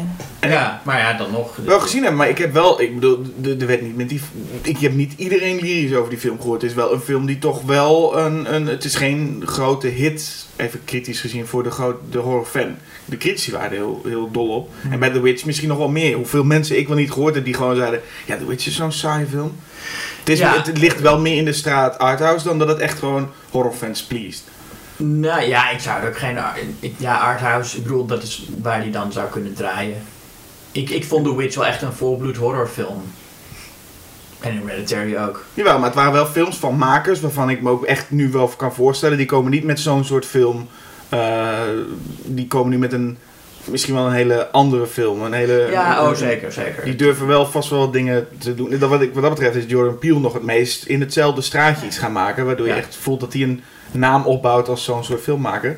En deze houden volgens mij de hele... Maar het is natuurlijk snel... Je wordt snel in een hoekje gestopt als regisseur Ja, ook. Van, nou, jij gaat voortaan dit soort films maken. Ja, zeker. En je had nog vast wel iets, of niet? Ja, ja, Eh. Ik, heb, ik heb ook nog series. Ehm, ik zal ze niet allemaal noemen, maar eh, eh, Good Omens kijk ik ontzettend naar uit. De verfilming van het boek van Terry Pratchett en Neil Gaiman. Good Omens. Oké. Ehm, ontzettend grappig boek. Het boek met de meeste voetnoten dat ik ooit heb gelezen, denk ik. Eh, maar het, gaat over de apocalyps. Eh, er wordt een, eh, in een satanisch nonnenklooster wordt de, de, een baby geboren. Ehm, de anti Antichrist. En die wordt verwisseld met een reguliere Britse baby. Eh, dus die groeien op in de verkeerde gezin. Een reguliere. Ja, zo, zo saai Brits mogelijk. eh, ja. Ehm, en eh, er is een, een demon, Crowley, en een engel, Aziraphale. En die, moeten, ja, die moeten aan de bak, want het einde van de tijd is nabij. Maar ze willen eigenlijk niet dat het ophoudt, want ze hebben het eigenlijk te goed naar hun zin. En ze zijn ook nog eens bevriend geraakt, soort, soort of. Ehm, en eh, de, de, de, cast is fantastisch, het bronmateriaal is, is ontzettend geestig. Ehm, ik kijk er heel, heel erg naar uit. Neil Gaiman is hands-on betrokken. Ehm, hij heeft het dus samengeschreven ooit met Terry Pratchett. En Terry Pratchett is eh, overleden een aantal jaar geleden. Eh, daarom zouden ze het nooit gaan verfilmen. Ooit zou Terry Gilliam het verfilmen. Wilde hij heel graag met Robin Willi- Williams als engel. En Johnny Depp als demon. Ehm, gelukkig is dat, eh, is dat nu anders. Eh, David Tennant Ja, speelt zou de het zijn als ze nu Robin Williams en Johnny Depp zouden proberen te... De reden dat er nu toch is gemaakt, is dat eh, toen Terry Pratchett overleed, had hij een brief achtergelaten voor Neil Gaiman, waarin stond dat hij zijn volledige zegen kreeg als hij het wilde verfilmen. Ehm, en dat heeft hij toen gedaan. Mooi. Ja. Ja? Dus ik, heb, ik volg hem op social media en dan zie je hem, eh, op een gegeven moment zag je hem met een vlammend zwaard staan. En je zag hem echt als, als die tienjarig jochie eh, op de set van de wereld die hij had gecreëerd met een vlammend zwaard. eh, volledig enthousiast. Ehm, en dat enthousiasme, dat, dat kan niet anders dat dat in de serie ook zit. Nou, en dat komt, dat, wanneer komt het ongeveer, weet je dat? Eh, eind deze week? Ah, oh, echt? Oh, Ja, dus- op Amazon Prime. Dang, Oké. Ja, Nou, dat is dus, jij zegt eind deze week. ehm dat is sorry, ja. op, op donderdag, als het goed is. Dus, eh, eh, eh, Dus dan- nu. dan- ja, dus nu kun je het wel zien, waarschijnlijk. wat doe je hier nog? ja. Maar je hebt, nog, je hebt nog wat, toch? Of Ja, eh, ja, ga, nou, de- ga, nou, de- ga nou maar het ja, lijstje af. Je hebt nou een mooi lijstje. Ja, ah, maak maar. Nou, Handmaid's Tale, derde seizoen, kijk ik heel erg naar uit. Ik weet niet of jullie dat hebben gezien. Nee. Ehm, ja. Oké, hebben jullie dan eh, What We Do in the Shadows? Kennen jullie die film? ja. Zeker. Goed zo. Er is nu ook een serie van, die bijna alle afleveringen, ehm, waar bijna alle afleveringen van zijn geweest. Eh, ik kijk heel erg uit naar de laatste, want ik vermaak me zoveel beter met die serie dan ik had verwacht. Eh, dus dat is een ontzettende aanrading. Ik spaar ze allemaal op. Dus ik weet, ik, weet, ik weet ervan. Ik heb het ook al eens een keer in de podcast genoemd. Maar ik, ga ze al, ik, ben, ik wil ze allemaal in één keer gewoon kijken. Ik dacht dat het een beetje een soort van slap aftreksel van de film, een beetje, maar eh, de, de makers van het origineel zijn ook betrokken. En eh, het, wordt, het is gewoon heel komisch, heel leuk geacteerd. Leuke personages. Er zit een energy vampire in. Dat is iemand die in een kantoor, eh, in een cubicle werkt en zijn coworkers verschrikkelijk verveelt. Heeft hij het bijvoorbeeld over een uh, wattenstaafjes discussie. En je ziet alle mensen, je ziet alle energie uit hen worden getrokken. dat ze allemaal liggen te slapen. En iedereen kent waarschijnlijk wel een energy vampire. Ja. ja, ik zit er tegenover. Nee, dat is... eh, Gelukkig zien ze op de podcast niet tegen wie over wie jij nee, zit. precies. Eh, ben je klaar, Jet? Was dat alles wat je... Ja, nu mogen jullie. Nou, jullie is brand Ja, los. eh, eh, nou, eh, Once Upon a Time in Hollywood kijk ik naar uit. Eh, de nieuwe Tarantino, die op Cannes reeds eh, gedraaid heeft. Ik weet er verder eh, niks van, want ik ben, zeker als ik ergens fan van ben, wil ik er ook zo min mogelijk vanaf weten. Ik weet wel dat Tarantino zelf ook heeft gezegd. Dit is mijn beste werk tot nu toe. Nee, Mijn meest persoonlijke werk. Nee, hij, hij heeft gezegd dat de mensen die hem gezien hebben niet te veel moeten verraden. Wat ook een beetje Ah. zo'n ouderwets ding is wat ze voorbij bij, bij ik ben nog bij Dr. Jekyll en Mr. Hyde, staat het geloof ik nog als boodschap voor de film, bij een van de eerste verfilmingen. Ja. Van ga je vrienden niet vertellen hoe eh, eh, Mr. Hyde eruit ziet. Of in de trailer werd dat Oh, gezegd ja. of zo. Nou ja, Bij Psycho toch ook? Werd het ook, werd het ook heel duidelijk. Ja, bij Psycho werd er ook een heel, heel ding gemaakt eh, van eh, je, moet, eh, je mag niks. er wordt inderdaad in de. in de- Ja, Tarantino is wel van die ouderwetse dingetjes weer terughalen, zoals hij ook de Roadshow met Hateful Eight had. En nou, ik ben heel benieuwd. Ik vind toch sinds zijn voormalige editor Sally Menke is overleden, is, zijn zijn films minder strak geworden. Django Unchained en Hateful Eight waren allebei een stuk, vond ik, minder strak dan wat hij daarvoor allemaal had gemaakt. Ehm, en ja, verder, ik, ik heb nog niks gelezen en ik heb ook die trailer eh, eh, zoveel mogelijk vermeden. Eh, dus ik, ik, ik, ik weet alleen wat ik van een paar dingen heb gezien. dat Margot Robbie Sharon Tate speelt. Die er blijkbaar toch nog wel een, een grote rol in heeft. Want toen die film aangekondigd werd, zei iedereen van nou het gaat over de mensenmoorden. En toen zeiden de mensen die bij betrokken waren: nee, het gaat over die periode. En het speelt zich af in Hollywood. En de mensenmoorden spelen alleen maar tegen de, tegen de achtergrond, zeg maar. Maar blijkbaar heeft Sharon Tate toch wel een aardige rol erin gekregen. En wat ik gezien heb is een interviewtje, eh, of een fragment van een interview met Tarantino op Cannes. Waarin hij weer als een lul doet. Want hij is volgens mij ook een beetje een lul. Ik, ik, ik, ik blijf hem als filmmaker eh, verdedigen, maar als mens wordt het toch steeds moeilijker. Hij krijgt dan de vraag van een, een journaliste die vraagt eh, ehm, waarom Margot Robbie, die toch een, een goede actrice is met eh, ervaring en Wolf of Wall Street en dit en dat, noem ze allemaal op. En waarom ze dan zo weinig tekst heeft gekregen in die film. En eh, dan zegt Tarantino alleen maar: Well, I just reject your hypothesis. En dat is het einde van, ze, van de aandacht die hij daaraan besteedt. Nou ja, hij weet natuurlijk best wel wat er bedoeld wordt, denk ik. Dat, dat die, die journalisten iets, eh, iets over eh, sterke vrouwenrollen wil horen of dat soort dingen. Hij, hij snapt best waar het over gaat, eh, denk ik.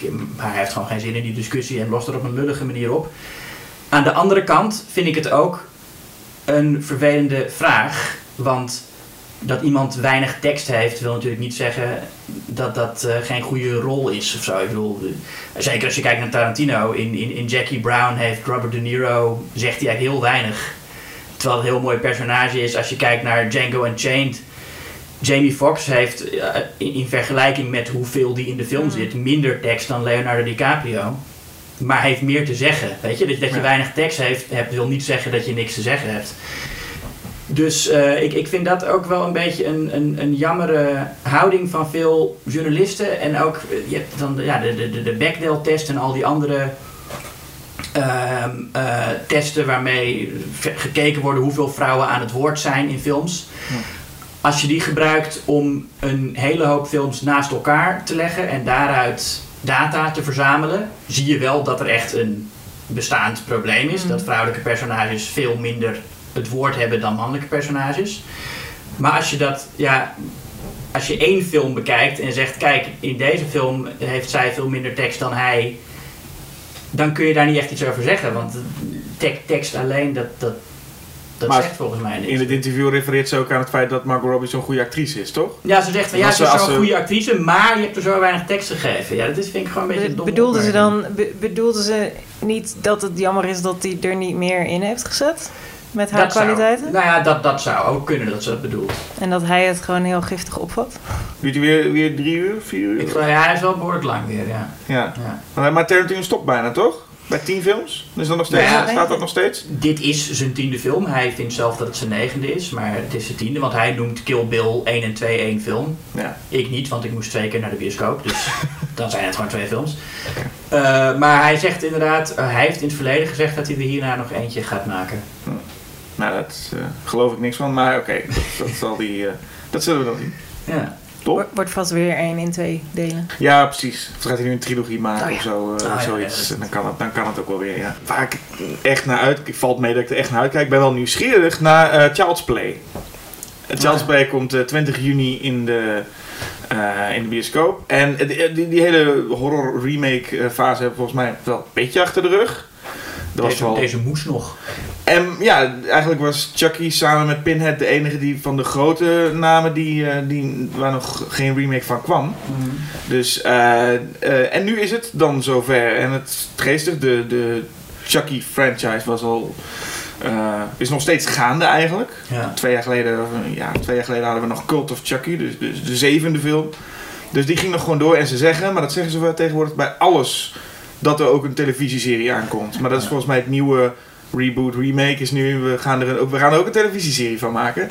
Maar dan willen ze dat eh, waarschijnlijk de gewone verhaallijn met Chucky nog, nog door gaan zetten. Ehm, Ja, want het zijn twee studio's. Hè. De ene studio heeft de rechten op. Het is net zoals met Friday the 13th. De ene de Paramount of zo heeft de rechten op de naam Friday the 13th. En een andere studio heeft de rechten Ja. op de naam Jason. En daarom heten de latere Fridays niet Friday the 13th, maar Jason, Jason, Goes to en Hell. dat. Ja, en daarom is vanaf Bride of Chucky is het niet meer de Child's Play serie Ja, geworden. Child's Play dat was gewoon een trilogie. En daarna werd het Bride of Chucky, Seed of Chucky, Curse of Chucky, Cult of Chucky. En nu is dus Child's Play weer, eh, weer aan de beurt. En dan hebben ze nou, nou ja, wat updates gegeven. Het is nu een, een pop die, eh, die meer kan, schijnbaar, dan... eh, niet, niet meer gewoon een pop, dat is niet meer genoeg. Nu kan die, ik weet niet wat hij allemaal kan eigenlijk. De thermostaat aanpassen en zo. Ik weet niet wat hij precies, wat er allemaal gebeurt. En, ehm, en zijn stem wordt ingesproken ditmaal door Mark Hamill. Ja. Dus Luke Skywalker gaat Chucky spelen. En ik zag de, het- in de trailer zit aan het einde dat je hoor je hem heel even. En als je had gezegd dat het Brad Dourif was, dan had ik het ook gewoon geloofd. Dat hij doet precies het stemmetje, in ieder geval in die ene zin, wat, eh, wat Brad Dourif ook deed. Nou ja, Mark Hamill is een hartstikke goede stemacteur. Maar het is een hele lang, goede eh, keuze, ja. Heel, heel lang de Joker gedaan in Batman The Animated Series. En heeft ook in de aflevering van The Simpsons, waar hij te gast was, Heeft- heeft hij gezegd van, ik kan ook wel wat andere stemmetjes doen. En toen dachten ze bij The Simpsons van, ja nee, maar je bent toch geen stemacteur, dus dat kan hem. Maar toen bleek dat hij dat ook wel echt eh, goed kon. Ja, en hij heeft schijnbaar in Robot Chicken serie heeft hij ooit een keer Chucky's stem gedaan. Dat Ah. was hij zelf ook vergeten, maar dat heeft hij dus een keer gedaan. En nu in de, in de, in de film ook. Maar het is meer dat ik dacht van, nou ik ben wel nieuwsgierig wat hij dan met het, daarmee gaat doen. Maar die ene, het ene zinnetje wat ik hoorde, dacht ik, oh hij doet gewoon wel wat... En waarom, waarom ben je er benieuwd naar? Waarom kijk je er naar uit? Eigenlijk hoe, ze, ja, hoe, hoe het in deze tijd... En dat zie je nu al in ieder geval, want ik dacht bij zo'n pop, ja, wie gaat dat nu... Zo'n pop, dat gaat niet meer werken deze, in deze tijd. Eh, ik ben wel benieuwd of ze, of ze, hoe, hoe vindingrijk ze zijn in, om het in deze tijd nog een beetje kloppend te maken. Maar Waarom ehm, zou een pop niet meer werken? Spelen kinderen niet meer met poppen? Is het allemaal Ik- Super Nintendo? heb je het idee dat... ik heb het idee dat als je in, in, in de, de originele Charles Play kijkt en je ziet die pop, dat je denkt, ik denk sowieso niet dat zo'n pop echt... Ja, nou, dat is wel waar. Die pop die is. dat- ja. Toch? Nee, maar... Nee, hoewel, nee, hoewel die pop wel gebaseerd is op een echte soort van poppenlijn, wat My Buddy heette geloof ik. Dus waarschijnlijk was het ooit wel zo'n ding. Maar ik denk niet dat je er een, geen enkel kind blij maakt met als je nu met een Chucky pop aankomt of zo'n soort pop. Wordt het toch weer een Sesamstraatpop? Dat zou best. Tickle Me Elmo is toch nog steeds populair? Wie? Tickle Me Elmo. Eh, dat zou heel goed kunnen, dat weet ik niet. Een pop van. Elmo die gaat lachen als je hem Zou Mark. Hamill Elmo na kunnen doen? Ik denk het wel. Ik zou een hybrid tussen, tussen Tickle Me, Elmo en Chucky best nog wel willen zien eigenlijk, als ik heel eerlijk ben. Maar goed, we, we hebben het eerst moeten eerst Charles spelen. Als die het goed doet, misschien komen er weer Dan allerlei komt er, andere. eh, ja, Chucky versus Tickle Me Elmo. Oh, lijkt me fantastisch. Ja. Nou, We eh, zitten zitten weer op. Ja, Viel het mee? Ja, Ja. ja, nou, eh, ik- ja, bedankt Henriette Poelman. Doen wij eigenlijk nooit, maar dat is toch wel leuk. Ja, dat is om ook een de eerste keer dat ze er aflevering is. Zo af te, ja, precies. Zo Ja. af te sluiten met het bedanken van de gast. ja, je mag mij ook een keer bedanken hoor. Ja, daar heb ik geen zin in. Nee, dacht ik al. Oké. En eh, eh, de, nou, wat moet je allemaal nog doen? Je moet naar onze website gaan, schokkennieuws.nl. Het blad is er. Ja, oh ja, de nieuwe editie gaat Ja. over eh, eh, Consume OB heet de special, geschreven door uh, Barend de Voogd. En eh, eh, gaat dus over nou, marketing. Filmmarketing. En, ja, filmmarketing. En ik heb een eh, stuk geschreven over, eh, de, het, over het Marvel Cinematic Universe. Waarvan ik net al opmerkte dat je er eh, nou ja, dat jij niemand meer over End- Endgame hoort. Maar, eh, Maar jij nog wel.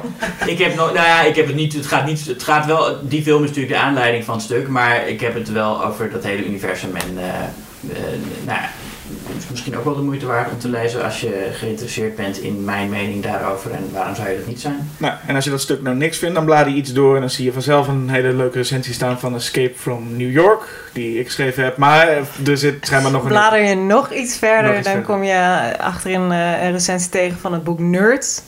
Geschreven door eh, Thijs van Domburg en Emilio Guzman. eh, waar ik een recensie slash interview eh, over heb geschreven. Ja, en blaad je nog verder door, dan, eh, dan heb je hem uit. Ja, er staat nog veel meer in dan dat. Nou, dat bedoel ik. Dus eh, koop, dat, eh, koop dat blad. Kijk op onze website. Luister andere podcasts van Schokken Nieuws, want die zijn er ook. Hè? Dus je, hebt Ja, ook- Jasper versus Julius. ja, je noemt de titel verkeerd, maar dat geeft niet. Julius versus Jasper. Ik ben blij dat je mij als eerste een keer noemt. Maar eh, ja, jullie vs. Jasper zijn een nieuwe aflevering van. En, eh, en zo nog veel meer. Dus geniet er even van. Bedankt en tot Jij ook volgende bedankt Jasper. keer. Hey, yes, yes! Tot de volgende keer.